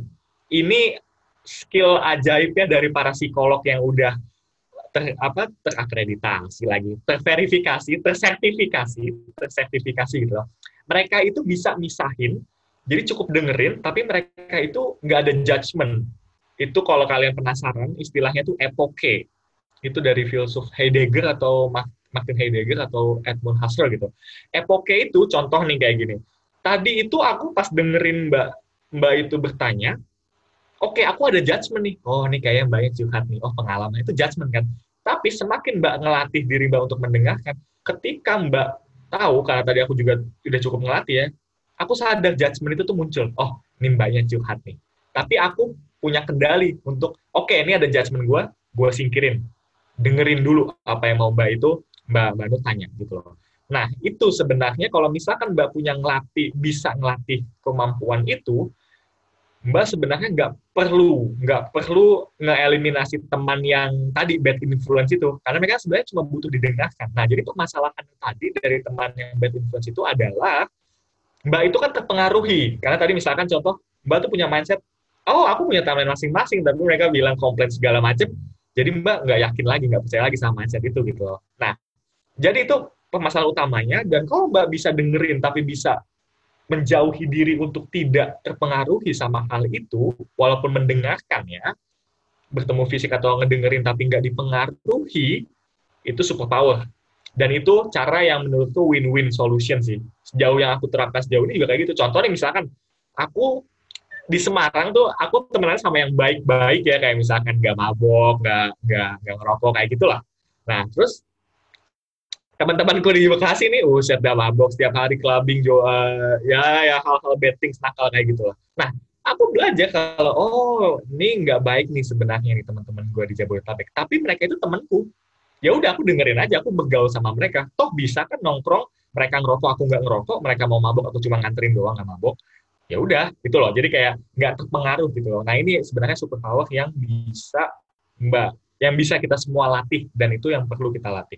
Oke, pertanyaan keduanya tadi itu mengatur waktu ya untuk susah mengatur waktu. Nah, kalian kan pasti punya kalender nih, ya kan? Punya Google Calendar. Nah, cobalah mulai dari sekarang, perlakukan Google Calendar itu sebagai teman kalian, bukan sebagai musuh kalian. Maksudnya, biasanya kita naruh di Google Calendar itu adalah hal-hal kewajiban kita, kayak misalkan deadline atau segala macam. Iya, benar. Tapi maksudnya jadi teman adalah gini, oke nih, kita tahu ada deadline ya kan misalkan deadline-nya minggu nih oh gua mau gua pengen ngerjain deadline itu di hari Selasa deh biar nggak keteteran. Nah itu kan beda. Kalau kita nge-treat kalender itu sebagai sosok otoritarian sebagai sosok ya yang merintah-merintah kita lah atau musuh gitu katakanlah. Itu kan kita ngejalanin apa yang mereka mau sebenarnya. Mindsetnya kan kayak gitu kan. Kayak oh gue harus gue harus gue harus kayak gini. Tapi kalau misalkan kita treat dia Google Calendar ini sebagai teman kita kita bisa nentuin kapan kita mau ngerjain hal itu. Oh iya kayaknya kayak gini deh tapi jangan di treatnya oh ya udah gue pengen ngerjain pas amin satu deadline aja. Ya itu mah emang lu aja yang males jangan kayak gitu. Kalau mau ngerjain nyicilnya kayak gitu ya udah oh gue pengen kayaknya gue bisa nih ngerjain Selasa karena free. Dan gue nggak mau ngerasa uh, harus begadang gitu misalkan. Ya udah lakuin. Treat your calendar as your friend oke? Okay? nah makanya. Dan kalau masalah reward segala macam itu ya itu terserah. Tapi yang perlu diketahui dari contohku itu aku memang punya ambisi tertentu gitu loh suatu tujuan yang aku ingin capai. Makanya sebenarnya kalau mau seimbang kan kayak ya udah Senin sampai Kamis itu kerja eh Senin sampai Rabu itu kerja Kamis Jumat satu istirahat jadi tiga hari tiga hari gitu kan. Nah tapi aku emang ada ambisi atau suatu tujuan gitu loh kayak oh aku pengen kerja lah atau apa pengen CV ku baik aku pengen berorganisasi segala macam. Makanya aku kerjanya Senin sampai Jumat siang. Malamnya itu dulu aku pas di kampus punya pacar guys. Jadi aku setelah maghrib itu aku jalan sama dia. Aku jalan sama dia nggak nggak ada HP pokoknya itu udah aku tulis di status lain apa WhatsApp not available after 6 p.m. at Friday. Sisanya available gitu. Ya udah jadi itu aku taruh HP aku cuma sama dia ngebucin lah bahasa ini ya bahasa keren yang ngebucin. Ya udah itu refreshing tuh nah satu minggunya lagi yuk kita mulai building nih mulai building momentum untuk Senin Jumat Senin Selasa Rabu Kamis apa nah, aku planning di situ biasanya biasanya di hari Minggu sih kalau hari Sabtu masih agak luwes masih agak santai kayak gitu ya Mbak treat your calendar as your friend not as your enemy Oke. Mbak Mbak Oke, okay. terima kasih Mbak ya. Oke, sudah terjawab ya? Pertanyaan terakhir mungkin mas ini sebenarnya masih banyak pertanyaannya, sekitar ada empat orang. Huh? Uh -uh, tapi kan ada hanya dua termin mas dari masnya sendiri. Aku aku all in aja semua sih. pertanyaan dijawab aja. Semua pertanyaan nggak masalah. Oh, tapi maksudnya dari panitia nggak apa-apa nggak nih? Apa zoomnya terbatas atau gimana kan Nggak tahu. apa sih mas, nggak apa. Ah, Oke, oke, cool. Berarti yang eh, pertanyaan selanjutnya itu dari Mbak Alia Iza, itu dari Unpad. Monggo Mbak Wow, Alia. empat. Iya, Eh, permisi sekarangnya eh, terima kasih atas waktunya. Aku Alia Iza dari Universitas Pajajaran, jurusan Agroteknologi semester 5. Oke, semester lima aku bisa bayangin tuh. Waduh. Nah, kanannya tuh. Iya bener banget nih. Nah jadi Mas Amran, aku pengen nanya, sebenarnya indikator seperti apa sih Mas yang uh, bisa membuat kita tuh yakin kalau misalnya kita tuh sudah mengenal diri kita gitu. Karena tuh sering kali aku tuh merasa, oh aku tuh sebenarnya orangnya kayak begini nih, tapi di kemudian hari, di besok hari ternyata berubah lagi gitu. Dan biasanya butuh waktu berapa lama sih untuk kita tuh benar-benar yakin dengan uh, kayak kayak bagaimana sih diri kita ini gitu. Karena aku tuh mulai merasa ini justru sebenarnya di semester lima ini, bahkan di sebelum-sebelumnya belum yes, yes. Oke. Okay. Oke, okay, that's really good question ya. Jadi indikator seperti apa ya yang bisa dikatakan kalau kamu udah mengenal diri kamu gitu kan? Nah, oke. Okay. Ini kamu orang barat banget ya, scientific segala segala apa pun tuh harus terhitung, terukur dan terlihat ya kan. Dan scientific uh, tuju, tujuan saintifik ya. Nah, tapi sebenarnya ya sayang sekali, maaf mungkin akan mengecewakan jawabannya. Sebenarnya nggak ada indikatornya, oke? Okay? Karena kita itu adalah makhluk yang sangat dinamis dan konstan berubah. Cuma untuk perubahan itu terjadi, itu memerlukan proses yang lama, ya kan? Contoh misalkan kayak teori evolusi Darwin itu kan nggak nggak bisa sehari langsung berubah gitu kan? Nggak sebulan, nggak nggak nggak setahun mungkin lima tahun. Kalau kita mungkin konteksnya lima tahun atau sepuluh tahun. Nah tapi yang bisa aku sarankan buat Mbak Alia Iza dari Unpad keren Unpad btw idamanku juga cuma nggak dapet ya udah. Di situ adalah gini. Oh seharusnya aku nggak nyebut itu ya. Oke okay, uh, eh, jadi gini kalau aku akan sangat bi jadi itu sebuah mengenal diri itu adalah sebuah proses berkepanjangan yang nggak ada nggak ada finish line-nya sebenarnya. Ya tapi ada finish line-nya ketika nanti kita meninggal ya. Anyway jadi cara yang bisa mbak Alia itu lakukan adalah tadi sebenarnya Mbak udah dapat nih kayak tadi kan oh sebenarnya aku pribadiannya kayak gini atau segala macam. Nah itu udah ada key-nya gitu loh. Ya udah coba stick to the plan aja kayak gitu. Nah tapi kalau misalkan itu memang berubah, nah ini ketika metode saintifik masuk nih. Nah ini berubahnya cuma sehari doang, dua hari doang atau sampai sebulan dua bulan. Ya menurutku katakanlah katakanlah gini rentang seminggu biasanya kalau aku lihat seminggu nih aku sadar sama diriku dalam rentang seminggu ya, dalam rentang seminggu, Senin, Senin itu adalah uh, energiku paling tinggi. Jadi aku bisa let's go, get things done gitu loh, segala kerjaan aku kerjain semua. Nah, semakin ke sini, semakin ke sini, semakin Senin, Selasa, Rabu, Kamis, apalagi Kamis, itu aku udah drop banget di situ. Udah kayak aduh udah mas banget cepet Jumat dong gitu. Nah, pas Jumat, pas udah selesai, mungkin karena aku habit kebiasaan di mahasiswa tadi kali ya, nge-reward diriku di hari Jumat, nah Sabtu Minggu ya nanti aku langsung pick lagi, langsung naik lagi cet kayak gitu.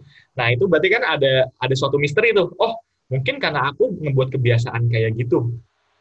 Nah jadi aku mengenal diriku, kebentuknya diriku kayak gitu. Nah tapi sebenarnya ketika kita bisa kita bisa kenal diri kita kayak gitu, nah di situ kalian Mbak Alia sendiri pun bisa ngedit.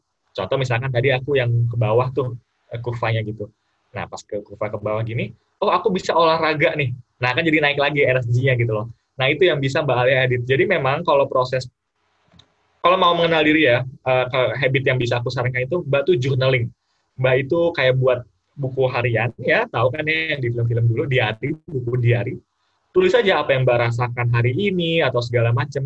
Terus nanti mungkin seminggu aja dulu coba terus nanti Mbak baca kira-kira apa sih pola yang sama gitu loh. Atau mungkin sebulan nanti kalau mau ngeliat, oh ternyata gue orangnya kayak gini ya, gue tahu nih energi gue dapetnya dari mana. Ya, itu makanya ada tes extrovert introvert tadi kan, ya itu just for fun mungkin bisa jadi rencana rancangan awal dasar aja oh mungkin gue ekstrovert ah coba ah gue berinteraksi sama orang lain terus menerus nah terus misalkan seminggu nih udah wah ini kayak ya capek buat gue oh berarti lu bukan ekstrovert sebenarnya lu introvert atau mungkin ambivert who knows gitu kan.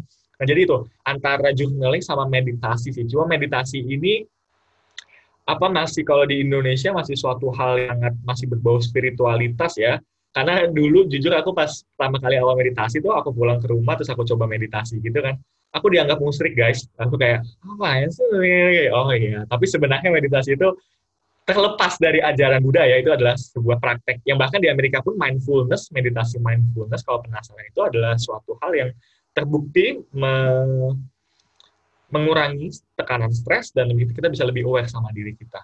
Itu sih mbak paling indikator atau cara yang bisa mbak Alia gunakan? Terjawab atau masih sangat membingungkan? Cukup terjawab. Makasih, Mas. Oke, okay, terima kasih. Oke, terima kasih Mbak ya. Uh, pertanyaan selanjutnya nih Mas dari Mas Rizky Wahyu dari Biologi Undip. Izin bertanya Mas, misal saat ini sedang menghadapi kondisi capek dan banyak pikiran.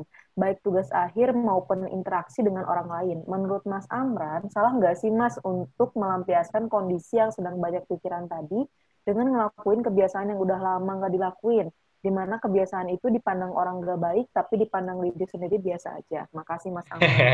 Oke, Mas Rizky Wahyu. Kayak aku tahu kebiasaannya itu apa, aku bisa menekan-nekan nih, oh kayaknya ini ya. Karena ada keywordnya udah lama nggak dilakuin, di mana kebiasaan itu dipandang orang gak baik, tapi dipandang sama diri sendiri biasa aja. Oke, sebenarnya gini, uh, it, kita butuh yang namanya tadi uh, apa namanya katarsis mengeluarkan emosi yang kita rasakan. Kalau konteksnya Mas Rizky ini kan ini ya apa capek terus banyak pikiran mau dikeluarkan semuanya sampahnya mau dikeluarkan. Ya udah pakai habit itu. Nah cuma gini yang mau aku pertimbangkan nih aku nggak nyuruh Mas untuk ngelaku nggak ngelakuin habit itu ya ngelakuin habit yang buruk yang dipandang orang nggak baik itu.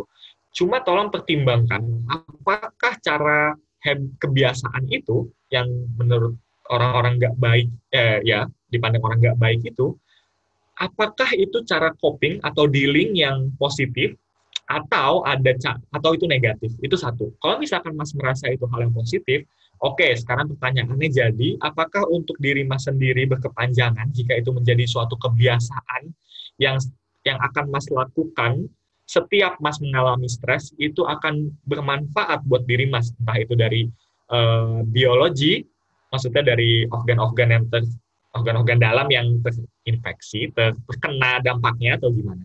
Itu sih pertimbangannya. Kalau misalkan menurut Mas itu, ya nggak apa-apa, it's fine, it's healthy gitu loh. Karena kan dari anak FK di KKN ku bilang ya selama itu nggak terus-menerus nggak apa-apa, that's fine gitu loh. Ya udah kalau misalkan menurut Mas kayak gitu, lakuin, sok atau lakuin. Nah, cuma yang jadi pertimbanganku adalah, nah habitnya ini sebenarnya dari is reason kenapa orang-orang itu mandang habit itu nggak baik gitu loh. Ya, tapi itu kan penilaian orang lain. Tapi sebenarnya ada alasan, ada alasan sebenarnya di situ. Kenapa semua orang mandang itu nggak baik gitu loh? Apakah dampaknya jangka panjang? Apakah itu untuk uh, melarikan diri dari kenyataan atau gimana? Ya itu jadi refleksi Mas Rizky aja. Cuma aku nggak mau merintah. Nggak, nggak boleh. Harus habit yang positif. Harus yang bermanfaat. Nggak. Karena kita makhluk individu, kita manusia, kita punya flaws-nya, kita punya kekurangan atau ketidaksempurnaan masing-masing. Ya, that's who we are gitu loh, basically. Begitu, Mas Rizky, semoga terjawab ya. Oke, terima kasih Mas. Untuk pertanyaan selanjutnya nih dari Mbak Jiva Para dari Universitas Widya Tama. Kak, maaf mau bertanya, bagaimana cara mengatasi rasa tidak percaya diri yang mungkin disebabkan karena trauma di masa lalu? Pengalaman buruk sehingga tidak berani mencoba hal-hal yang baru. Contoh seperti saya ingin sekali melakukan eh mencoba mengikuti organisasi tapi karena ada suatu pengalaman maka membuat saya terus kepikiran sama pengalaman-pengalaman buruk itu lalu membuat saya tidak percaya diri hmm. seperti itu kak. Oke, okay. oke okay, Mbak Jiva, that's really uh, interesting question. Ada dua jawaban. Jawaban pertama, kalau mau ngatasin trauma coba ke psikolog ya ke terapis. Karena uh, itu suatu hal yang sulit untuk di dihilangkan mungkin katakan. Karena itu harus harus seorang expert yang mengatasi hal itu. Cuma yang bisa aku sampaikan, jawaban kedua ini adalah hal yang bisa aku sampaikan dari pengalamanku pribadi adalah gini, itu trauma itu pasti dia menyimpan suatu memori di dalam diri Mbak ya, Mbak Jiva yang tidak disadari gitu loh, yang tidak disadari. Ya, itu teorinya Freud kalau kalian mau penasaran. It ego, super ego, conscious, unconscious mind. Nah, itu memori trauma itu ditaruh di bawah tuh, di unconscious. Kita nggak sadar. Dan fun fact-nya, manusia itu 5% conscious, 95% unconscious. Jadi makanya kalau kalian mikir kalau diri kalian bisa, kalau kalian bisa mengendalikan diri kalian sepenuhnya, well, think again, sunshine, kalian tuh cuma 5%. 95%-nya tuh di luar kendali kalian gitu loh sebenarnya. Nih, dalam diri kita itu ada it, ada insting seks, insting uh, predator, membunuh satu sama lain. There's a reason kenapa cerita di Alkitab ini menarik sih kalau mau penasaran ya. Di cerita Alkitab atau di kitab Al-Quran itu, uh, Abil Kobil atau Cain dan Abel itu, itu kan makhluk manusia pertama kan. Itu ada suatu makna psikologis ya, kenapa dari manusia yang pertama kok hal yang dilakuin adalah membunuh saudaranya sendiri. You need to think about that, man. That's really mind blowing. Oke, okay, anyway, balik ke pertanyaannya. Jadi gini, karena tadi ada memori itu, sebenarnya sebenarnya bisa Mbak itu bisa ngelakuin sebuah eksperimen mungkin kayak Mbak itu apa ya menyelam ke diri sendiri lah dalam tanda kutip menyelam ya dan Mbak coba coba identifikasi apa contoh nih misalkan kan ini traumanya apa namanya tentang uh, bentar aku baca dulu tadi pengalaman buruk. Oh tidak percaya diri ya kan? Nah Mbak bisa tuh ngedigest bisa nge apa namanya ngemisahin gitu misalkan tidak percaya diri nih oh kenapa?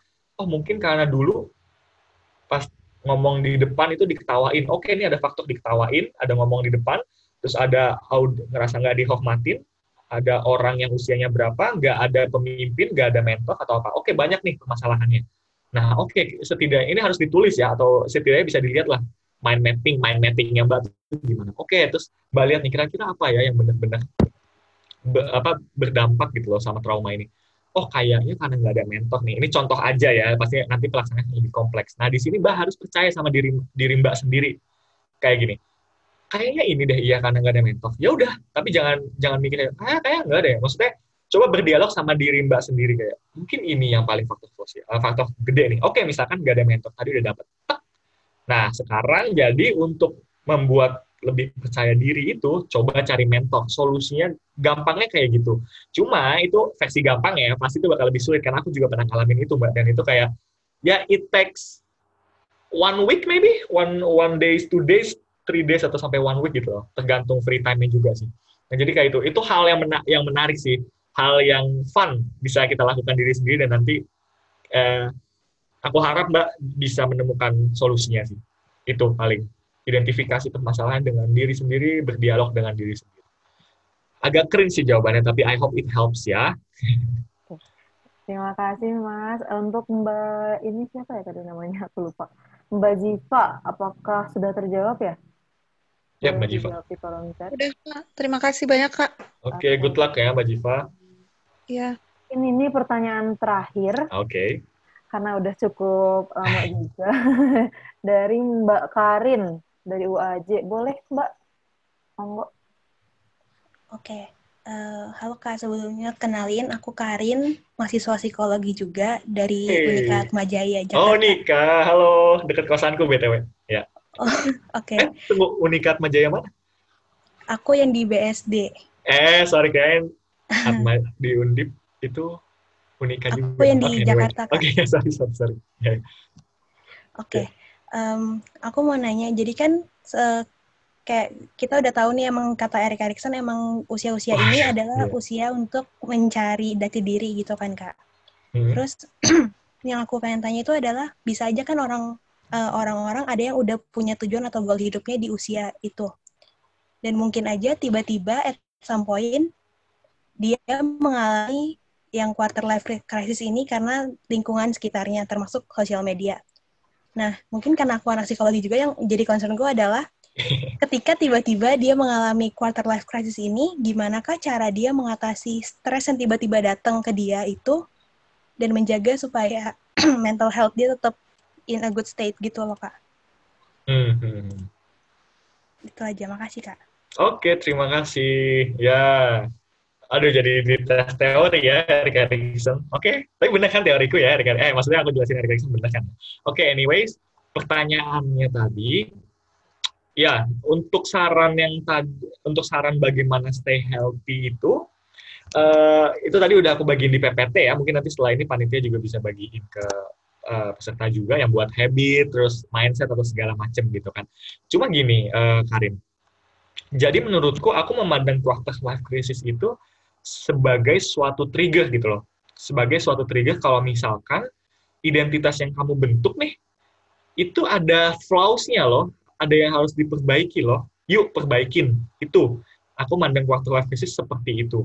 Jadi seba sebagai warning gitu loh, kayak, lu kalau misalkan nih pakai identitas atau pakai value yang lu bawa terus-menerus, terus-menerus kayak gini, ke depannya lu nggak akan selamat, lu bakal uh, wasting your life misalnya ekstrimnya kayak gitu gitu loh. Nah itu sebenarnya pandangan aku terhadap quarter life crisis. Basically kayak gitu. Jadi untuk uh, mempertanyakan, untuk meredefinisikan ulang identitas yang kita punya gitu loh. Mungkin next ya kayak misalkan aku nih contoh pas aku masuk kuliah gitu aku mempertanyakan agama aku loh kayak oh my god ini agama yang aku mau emang yang aku butuh atau ini karena aku ditempel orang tua. Itu kan pertanyaan mahasiswa banget ateis keren gitu ya kan pemikir-pemikir gitu kan kayak oh ya tapi ternyata aku eksperimen dengan hal-hal yang sangat tidak direkomendasikan. Jadi kayak oh ya yeah, this is my belief and I I do I do I do need it gitu loh.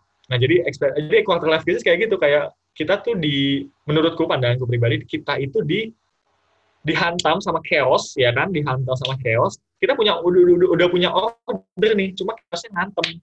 Nah inilah ketika gini oke okay, berarti chaosnya ini harus disesuaikan gitu loh. Mungkin kalau kita ngomongin secara metafisikal atau secara ajaran agama mungkin ya sebentar aja kayak cita-cita nabi gitu. There is a pattern loh. There is a pattern kenapa setiap nabi muncul itu nabi-nabi setiap nabi muncul itu pasti di suatu keadaan negara yang sangat totalitarian gitu loh. Terus dia itu muncul untuk ngebreak untuk ngebreak uh, sistem hierarkinya. Itu lah contoh misalnya sistem hierarki kayak gitu. Misalkan Nabi Musa sama Fir'aun ya kan? Itu kan Fir'aun kayak kebijakannya gila banget kan yang ngubur anak-anak kayak gitu karena itu kan gak etis sebenarnya. Nah nabi ini datang tep Musa datang dia ngebreak dia ngebreak order. Yang Musa ini chaos ya kan nah itu untuk jadi untuk jadi uh, suatu hal yang baru, suatu hal yang lebih baik untuk society. Nah, tapi sekarang pertanyaannya, oke, okay, jadi gimana cara menyeimbangkan chaos dan order? Nah, itu yang tadi aku coba simpulkan di PPT ku tadi. Atau mungkin misalkan uh, aku lebih suka kalau misalnya ngomongin chaos order ini kayak dialog politik ada liberal sama konservatif ya pasti kalau anak-anak mahasiswa tahu kan politik kiri kanan ya kan nah ini sebenarnya kenapa ada debat kenapa ada diskusi untuk menyeimbangkan kiri dan kanan ini seimbangnya mana? Chaos yang ordernya udah seimbang belum? Kalau belum lah ayo seimbangkan. Jangan di take down nggak disuruh ngomong malah disuruh malah cuma ingin mempertahankan ideologinya.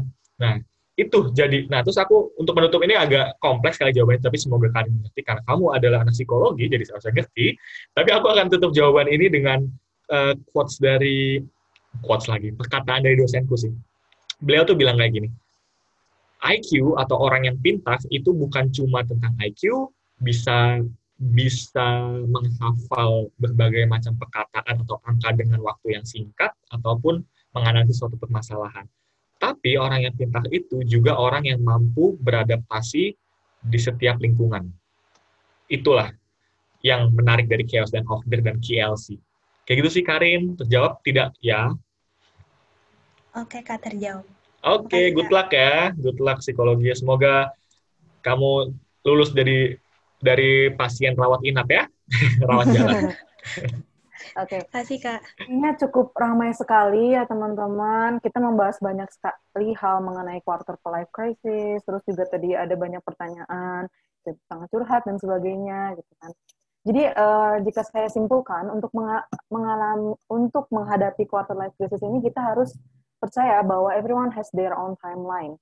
Jadi kita tidak boleh membandingkan diri sendiri dengan orang lain, tapi kita harus membandingkan diri kita dengan diri kita sendiri di masa lalu. Terus yang kedua itu lupakan identity crisis, dapatkan identity capital. Yang ketiga, buat suatu habit atau kebiasaan karena otak kita ini memiliki uh, neuroplasticity yang bisa dibentuk dari kebiasaan kita. Terus yang yang keempat adalah satu hari untuk party, satu hari untuk diri sendiri. gitu ya, Mas ya. Hmm. Kita harus memberi reward atas perjuangan kita sendiri seperti itu. Terus jangan terlalu berlarut dengan kesedihan ataupun jangan terlalu berlarut dengan uh, sesuatu hal yang membuat kita terlalu bahagia. Terus yang terakhir itu adalah pick your family and friends. Kita juga bisa uh, memilih teman kita yang pantas atau yang bisa kita jadikan sebagai keluarga seperti itu. Oke, okay. uh, mungkin dari misalkan belum saya tutup ada closing statement. Uh, closing statement, wow ini susah banget sih. Pokoknya dari sesi ini semoga bermanfaat. Oh itu bukan itu harapan nih. Tapi closing statementnya, oke. Okay. Closing statementnya adalah ini. It's kenapa aku nggak ACC ajakan dari panitia ini untuk ngisi di KLC karena KLC itu kan suatu hal yang akan kita hadapi, ya kan? Dan itu hal yang perlu, wajib kita hadapi. Dan pesanku untuk menutup eh, dan terima kasih untuk panitia untuk mengundangku juga dan pesanku yang ingin aku ingat itu alasannya adalah it's not you I care about, it's about who you could be I care about. Oke? Okay? Jadi aku nggak peduli diri kamu sekarang, tapi aku peduli dengan diri kamu di masa depan. Karena ketika kamu wasting time your potential right now, it's an ethical crime. Kamu ngebunuh dirimu, kamu ngebunuh potensialmu. Dan hal yang paling menyesal itu kan, penyesalan terbesar itu adalah ketika potensi tidak memenuhi, tidak keluar seutuhnya dari diri kamu. That's closing statement. Baik, uh, sayang sekali Kak, kita sudah kehabisan waktu. Tentunya kita juga harus menunggu lagi nih webinar-webinar yang bermanfaat seperti ini. Uh, baik, uh, terima kasih banyak untuk Mas Amran karena sudah menyempatkan waktunya, sudah memberikan materi juga yang sangat-sangat bermanfaat untuk kita semua. Jadi kita ingatkan lagi bahwa jika kita mengalami KFC, jangan cuma diam saja, tapi kita harus punya strategi nih, dan kita juga harus melakukan sesuatu strateginya juga tidak harus sempurna, tapi kita bisa yang bisa kita lakukan. Dan jika kita tidak berhasil melakukan strategi itu, kita evaluasi dan lakukan kembali. Dalam kehidupan ini juga kita memilih, harus menyeimbangkan yin dan yang atau chaos dan order. Karena keduanya tidak bisa terus-terusan terjadi gitu. Seperti itu. Baiklah, akhir kata saya mengucapkan terima kasih banyak kepada Bidang Kesma HMB FSM Undip 2020 yang telah minta Mas Amran dan semuanya yang sudah bergabung dan sudah aktif. Terima kasih atas pertanyaannya. Tetap sehat semuanya. Sampai bertemu lagi di acara webinar selanjutnya. Oh ya, saya juga ingin mengingatkan ya teman-teman untuk mengisi absensinya yang sudah dikirim oleh panitia di chatroom. Itu. Oke, terima kasih atas perhatiannya. Mohon maaf bila ada tutur kata yang tidak berkenan. Saya Risa pamit. Sampai bertemu lagi. Wassalamualaikum warahmatullahi wabarakatuh. Kepada MC, warahmatullahi wabarakatuh. Terima kasih kepada Mbak Selina selaku moderator yang telah memandu pemaparan materi sehingga dapat berjalan lancar. Terima kasih juga kepada Mas Amran atas materinya yang sangat luar biasa dan memotivasi. Terima kasih juga untuk teman-teman yang sudah mau bertanya dan aktif. Nah, ada satu lagi nih yang seru selain itu. Ya kan, Nat?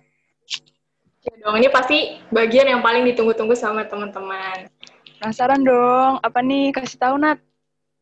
Jadi kita akan bagi-bagi hadiah GoPay buat tiga orang pemenang, eh penanya terbaik yang tadi sudah menanya. Nah, siapa nih yang menang? Kira-kira. Ayo siapa? Yang menang itu ada pertama ada Alia Iza dari Unpad, Kedua ada Nur Maulidia dari Undip dan yang ketiga ada Karim dari UAJ. Selamat. Nanti bisa hubungin panitia ya. Uh, selamat sekali lagi buat yang menang. Habis ini bisa langsung menghubungi panitia lewat grup WA untuk ditransfer GoPay-nya ya. Ye, terima kasih.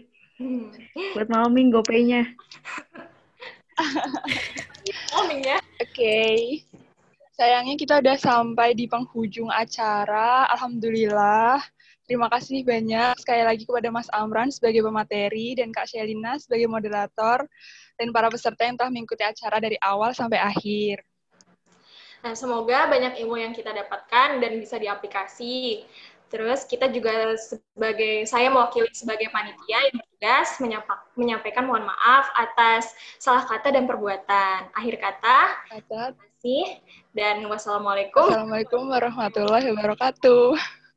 Waalaikumsalam warahmatullahi wabarakatuh. Terima kasih Kak. Terima kasih semuanya. Waalaikumsalam. Terima kasih. Waalaikumsalam. Terima kasih Mas Amran. Thank you. Yeah, thank you. You're welcome. Stay healthy everybody.